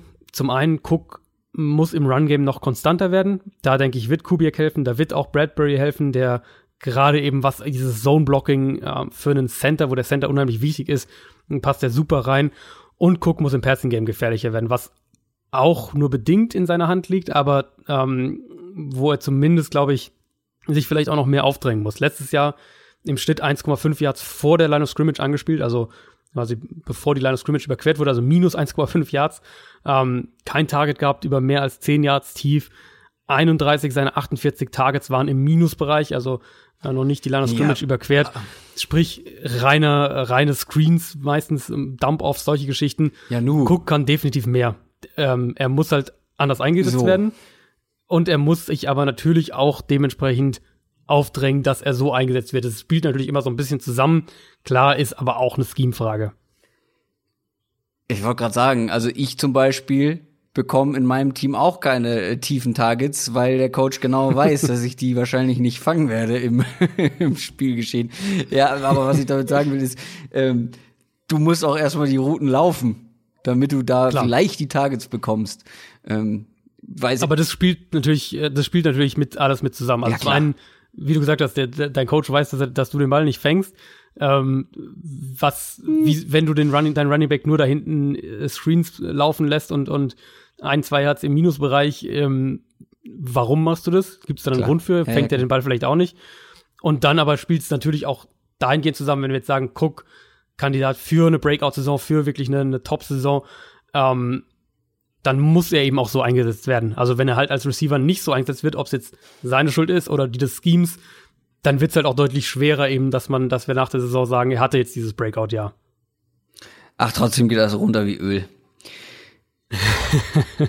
Und jetzt kommt äh, mein Running Back. Natürlich habe ich einen Running Back dabei. Was für eine, was für eine Frage. Das wäre wirklich ein Schock gewesen, wenn nicht. Absolut. Äh, und das wird vielleicht bei dir runtergehen wie Öl. Beziehungsweise ich kann es relativ kurz halten, weil du letzte Woche quasi das schon erzählt hast, in anderen Worten. David Johnson ist mein Ruhmspieler Nummer drei. Weil es sagt ja niemand, dass in dieser Rubrik irgendwie nur junge Spieler rein müssen oder rein dürfen, die jetzt nächstes Jahr irgendwie ihr Breakout-Jahr haben. Nee, ich glaube auch, dass äh, jemand wie David Johnson einen riesen Schritt nach vorne machen wird und aus mehreren Gründen. Also gucken wir noch mal vorher auf letztes Jahr. Das war nicht gut. Das war wirklich nicht gut. Ähm, das hat viele Gründe, aber ich war schockiert, als ich die Yards per Attempt Zahl gesehen habe, die ich vorher noch nicht nachgeguckt hatte. 3,6. Mhm. Das ist nicht toll. Das ist absoluter Durchschnitt und das und dann auch noch deutlich weniger Yards after Contact als er in seinen beiden guten Saisons. Dazu kommt 8,9 Yards per Reception. Ähm, ist ja bei David Johnson auch relevant. Und das sind zwei Yards weniger als in seinen wirklich guten Jahren. Ähm, er wurde nicht unbedingt wenig eingesetzt, aber vor allem falsch. Da haben wir während der Saison auch immer wieder gesagt. Ja. Vor allem am Anfang der Saison war es ja eigentlich schon ein Running Gag, wenn David Johnson mal wieder durch die Mitte läuft. Ne? Immer durch die Mitte. Und das hat sich ja echt auch fortgesetzt. Das war ja so, da habe ich irgendwo eine Grafik gesehen ähm, nach der Saison, wo eben die Runs sozusagen mit, mit äh, grafisch untermalt waren, wie viel er wohin gelaufen mhm. ist und es war fast alles einfach so Boah, zwischen, zwischen den beiden Guards, mehr oder weniger. Oh, einer der besten Zone Runner, äh, einer der besten Receiving Running Backs, so, und dann wird der so eingesetzt, das tut schon weh. Aber dazu kommt natürlich, ja. die Offensive Line war extrem schwach. Das ganze offensive System, das Scheme war uninspiriert und schlecht. Aber jetzt ist halt einiges anders, also wirklich einiges. Und egal, ob es funktioniert oder nicht, ich glaube, David Johnson wird davon profitieren, ähm, weil Kyler Murray ist neu. So, und ob er jetzt am Ende viel besser ist als Rosen als Quarterback, das muss ich erstmal zeigen, klar. Aber sein Spielstil, hilft natürlich jedem ja, Running Back. Auf jeden Fall. Das ist natürlich klar. Ein so mobiler, so explosiver Quarterback hilft deinem Running Back, einfach weil die Defense andere, einen anderen Fokus haben muss. Ähm, und dann natürlich, das hast du letztes, äh, letzte Woche ja auch angesprochen, ähm, wenn diese Offense so auseinandergezogen wird, so in der Breite, so aufgefächert wird, dann ist einfach in der Mitte wo ein Running Back ja nun mal startet, wenn er läuft, mehr Platz. Die Defenses können die Box nicht so voll machen, wenn du einfach vier ja. Leute an die Light of Scrimmage als Receiver stellst, schön weit auseinander, schön aufgespreadet, dann musst du in der Mitte Platz lassen. Und das hilft natürlich auch einem Running Back. Und ich glaube, was natürlich auch noch dazu kommt, ist, dass Kingsbury, das ist natürlich nur spekulativ, aber dass Kingsbury ihn vor allem auch als Receiver wieder ganz anders und mehr, glaube ich, einsetzen mhm. wird auch das kommt ihm, kommt ihm entgegen. Ich glaube, unterm Strich spricht einfach so viel dafür, dass David Johnson eine so deutlich bessere Saison haben wird als letztes Jahr, wo einfach nichts funktionieren konnte, äh, so wie man es probiert ja. hat. Ähm, und man darf nicht vergessen, der Typ hat erst vier Jahre in der NFL gespielt. Das ist jetzt, der ist nicht alt und baut ab. Ähm, ja, der hat und ein, ein Jahr quasi gar nicht davon. Ein Jahr quasi gar nicht davon und das ist, ich, was hatte er eine, eine Handgelenks, Handgelenk, ja genau, ja, Handgelenksverletzung. Also jetzt nichts, wo du dir irgendwie langfristig Sorgen machen musst für einen Running Back. Ähm, es spricht nichts dagegen. Es spricht einfach nichts dagegen, dass David Johnson ein krasses Jahr haben wird. Es würde mich wirklich überraschen, wenn es nicht so wäre. Er, oder zumindest er wieder so in diese Top Top-Riege ja. statistisch auch hochgehen würde. Äh, ein ganz, ganz zentraler Faktor eben, den du den du äh, so impliziert angesprochen hast gerade, ich weiß gar nicht, ob wir es letzte Woche auch thematisiert hatten, durch diese breit aufgefächerten Formationen, eben durch diese, diese Spread Offenses, ähm, du hast jetzt gerade gesagt, dass die Defenses die Box nicht so vollladen können.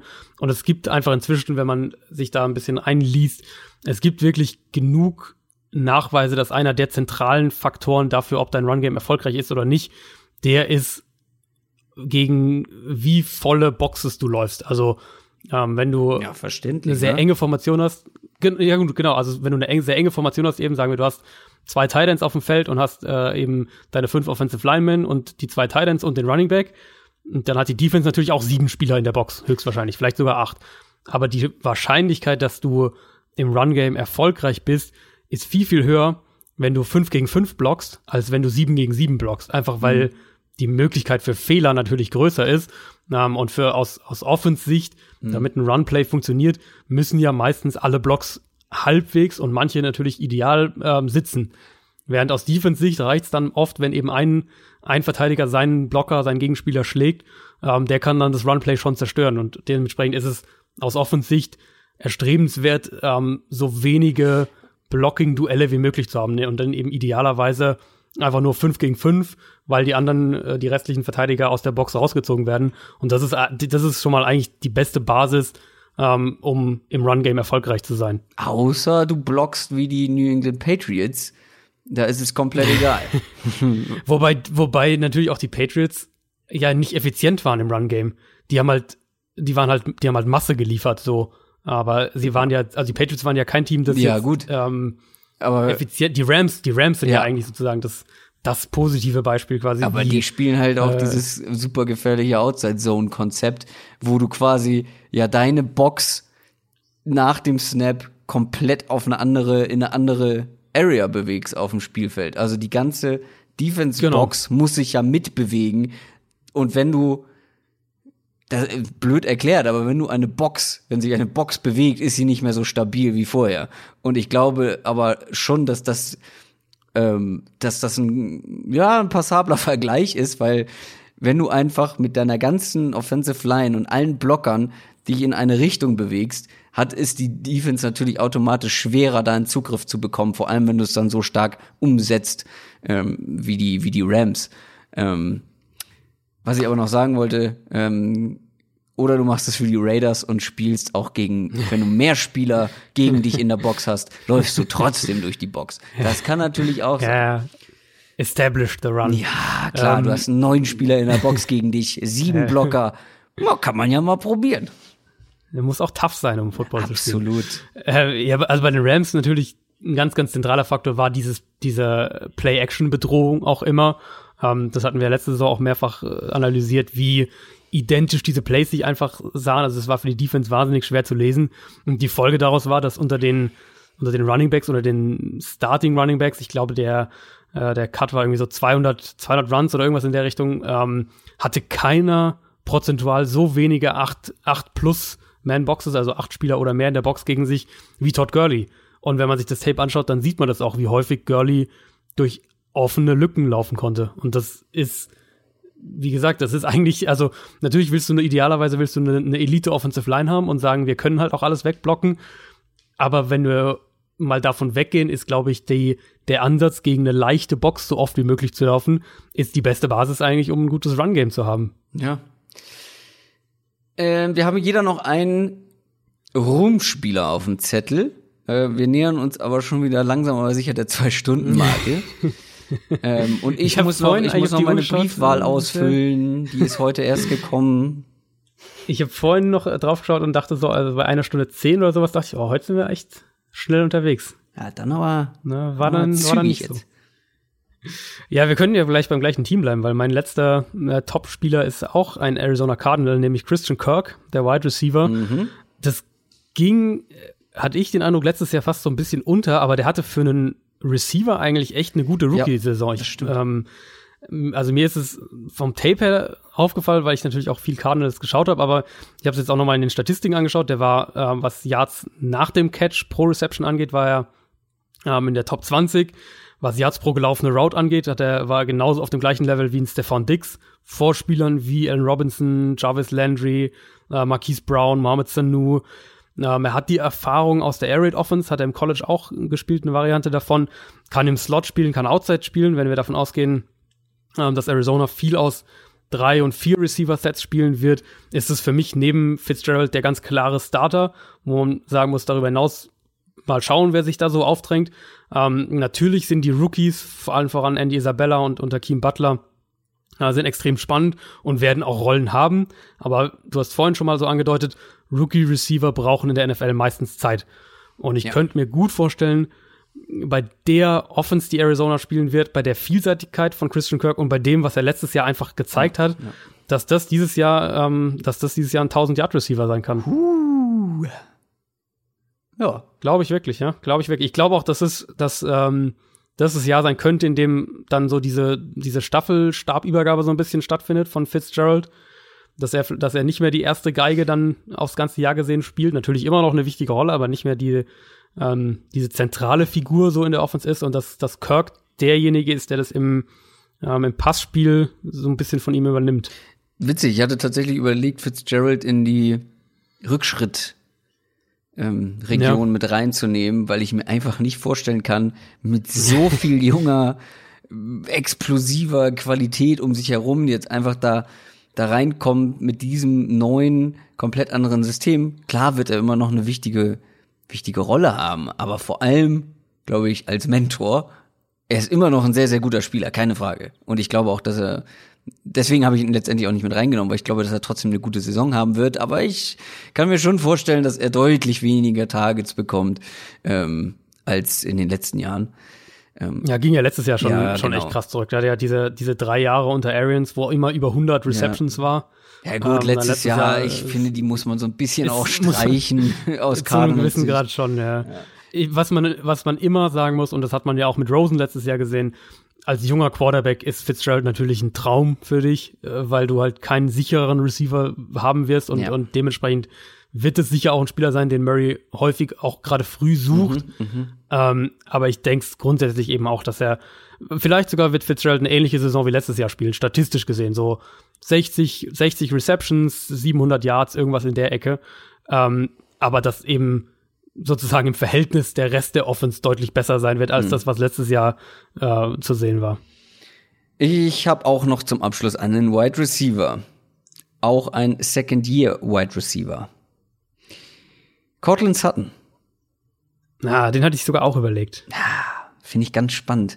Und ich kann es auch wirklich extrem kurz halten hier, ähm, weil es gibt für mich drei Punkte, die dafür sprechen und die sagen eigentlich alles in meinen Augen.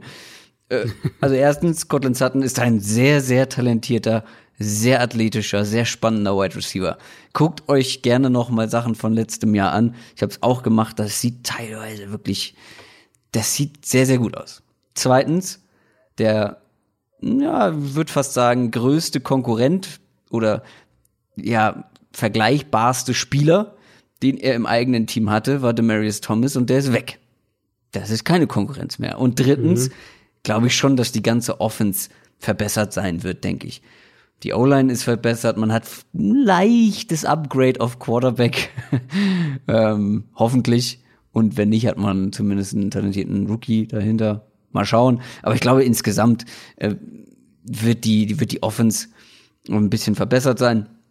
Und mhm. auch individuell wird sich Sutton, glaube ich, steigern. Er galt, wenn ich mich richtig erinnere, noch als relativ roher Receiver, als er in die NFL kam. Ähm, dem musst du ein bisschen Zeit geben. Dafür finde ich, hat er es letztes Jahr schon sehr gut gemacht. Ich glaube, da kann er sich nochmal individuell steigern. Und ich erwarte einfach eine viel bessere Saison insgesamt für ihn, auch weil eine größere Rolle von Anfang an auf ihn zukommen wird. Ähm, er hat sich letztes Jahr wirklich so reingearbeitet. Ähm, man hatte eben mit Demarius Thomas und Emmanuel Sanders so die zwei etablierten Veterans und da hat er sich dann zusammen mit, äh, er hatte ja auch noch äh, Konkurrenz, was die Rookies angeht, mit einem Deshaun Hamilton zum Beispiel, ähm, auf den ich auch gespannt bin, aber da hat er den besten Eindruck hinterlassen und ich glaube, auf ihn wird eine deutlich größere Rolle zukommen und da werden wir, glaube ich, einen Schritt nach vorne sehen. Gehe ich auch von aus, weil letztes Jahr schon wirklich eine sehr, sehr ähm, eindrucksvolle vertikale Waffe eigentlich. Hat, äh, mhm. Ich habe es gerade eben nochmal nachgeschaut, 25, 25 Deep Targets, also haben über 20 Yards oder mehr. Das sind fast so viele, wie er im Underneath Passing Game an Targets hatte. Äh, und die Offense unter Rich Scangarello wird ja diese Shanahan Offense sein. Mhm. Das heißt, wir werden sicher viel Bootleg, Play Action und daraus dann vertikale Shots sehen und da ist Sutton eigentlich der prädestinierte Receiver für. Ich denke auch, dass es ein Upgrade auf Quarterback ist mit Joe Flacco und das wird gerade was das angeht, wir haben es ja mit Flacco letztes Jahr gesehen, wie gut er auch einen, einen John Brown in Baltimore noch einsetzen konnte. Ja, ja, das ja. wird gerade das werden wir mit mit Cortland Sutton äh, auch sehen, auch wenn er natürlich ein anderer ganz anderer Typ ist, vertikaler ja, Spielertyp ist, genau, der nicht über Speed doppelt kommt, so groß sondern, und breit, äh, genau, sondern über Physis, aber ja natürlich trotzdem auf seine Art auch vertikal gewinnt und das werden wir mit mit Flacco und in dieser Offense, die ich eigentlich erwarte, mit einer guten, glaube ich, guten Offensive Line werden wir das auf jeden Fall auch sehen. Ja, zumindest ist die Line verbessert. Also, ja, das hilft, ja. wie du vorhin schon angedeutet hast oder gesagt hast, auch, man darf eine Offensive Line, eine richtig gute Offensive Line hilft ja nicht nur einem Running Back zum Beispiel oder vor allem einem Quarterback, ähm, sondern auch den Receivern, weil sie mehr Zeit bekommen, dass sich ihre Routen entwickeln können, dass ihre Routen laufen können, ähm, mehr Zeit haben, Separation zu kreieren. Und das kommt, glaube ich, jedem Wide Receiver entgegen und dann natürlich vor ja. allem einem wie Cortland Sutton, der jetzt nicht der allerexplosivste ist, glaube ich, äh, von der Line of nee, Scrimmage. Ja. So, ähm, der braucht, glaube ich, auch ein bisschen Zeit, aber ist ein okayer Route Runner und ein sehr, sehr athletischer Typ ähm, einfach. Und ja, bin sehr gespannt. Ich habe ihn leider nicht für meinen für meinen Dynasty Roster bekommen. Vielleicht kann man da noch was machen. Ich weiß gar nicht, wer ihn hat, aber das geht mal so raus als als Meldung. Na, hätten wir es, wa? Haben wir es geschafft? Heute mal wirklich unter zwei Stunden. Ja, die letzten Male waren wir, glaube ich, auch immer knapp drunter, oder? Ich weiß es gar nicht mehr. Das war auf jeden Fall immer, immer enger. Aber wir müssen auf jeden Fall noch sagen, dass wir nächste Woche unsere Mailback-Folge haben Stimmt. werden. Und ja. äh, wir Haut werden, raus. genau, wir werden, ich will jetzt mal einfach sagen, so am Samstag werden wir auf Twitter und, und Social Media was posten und da mhm. Könnt ihr dann drunter, damit wir es einigermaßen gesammelt haben, eure ganzen Fragen, die sich so angesammelt haben, stellen ja. und dann werden wir nächste Woche den großen, großen äh, Sommer-Mailback machen und dann geht's auch schon relativ bald in die Division-Folgen. Ja, tatsächlich. Äh, bei Instagram werde ich natürlich äh, der für Instagram verantwortlich ist von uns beiden, ähm, die Fragenfunktion nutzen, die es für die Story gibt. Ähm, da könnt ihr dann darüber das Ganze machen. Ähm, ihr werdet es auf jeden Fall nicht verpassen, wenn ihr unseren Social Media Kanälen folgt. Falls ihr Ja. das nicht tun solltet, warum nicht? Schnell noch machen. Ja. Und wir knacken übrigens bald bei YouTube die 1000 Abonnenten, habe ich gesehen. Sehr gut. Siehst du, YouTube, die Leute schauen auf YouTube. Die Leute schauen einen Podcast Hören auf auf, YouTube. YouTube. Äh, es ist verrückt. Aber es hast du, verrückt. hast du gesehen, wir hatten auch direkt unter der, Ja, unter ja. der Folge Kommentar hier, ich höre immer auf YouTube und so ja. weiter. ja, schöne Grüße an alle YouTube-Hörer. Ja. Das soll es gewesen sein. Für diese Woche, nächste Woche Mailback und standesgemäß verabschiede ich mich mit einem Valar Mogulis. Ciao, ciao.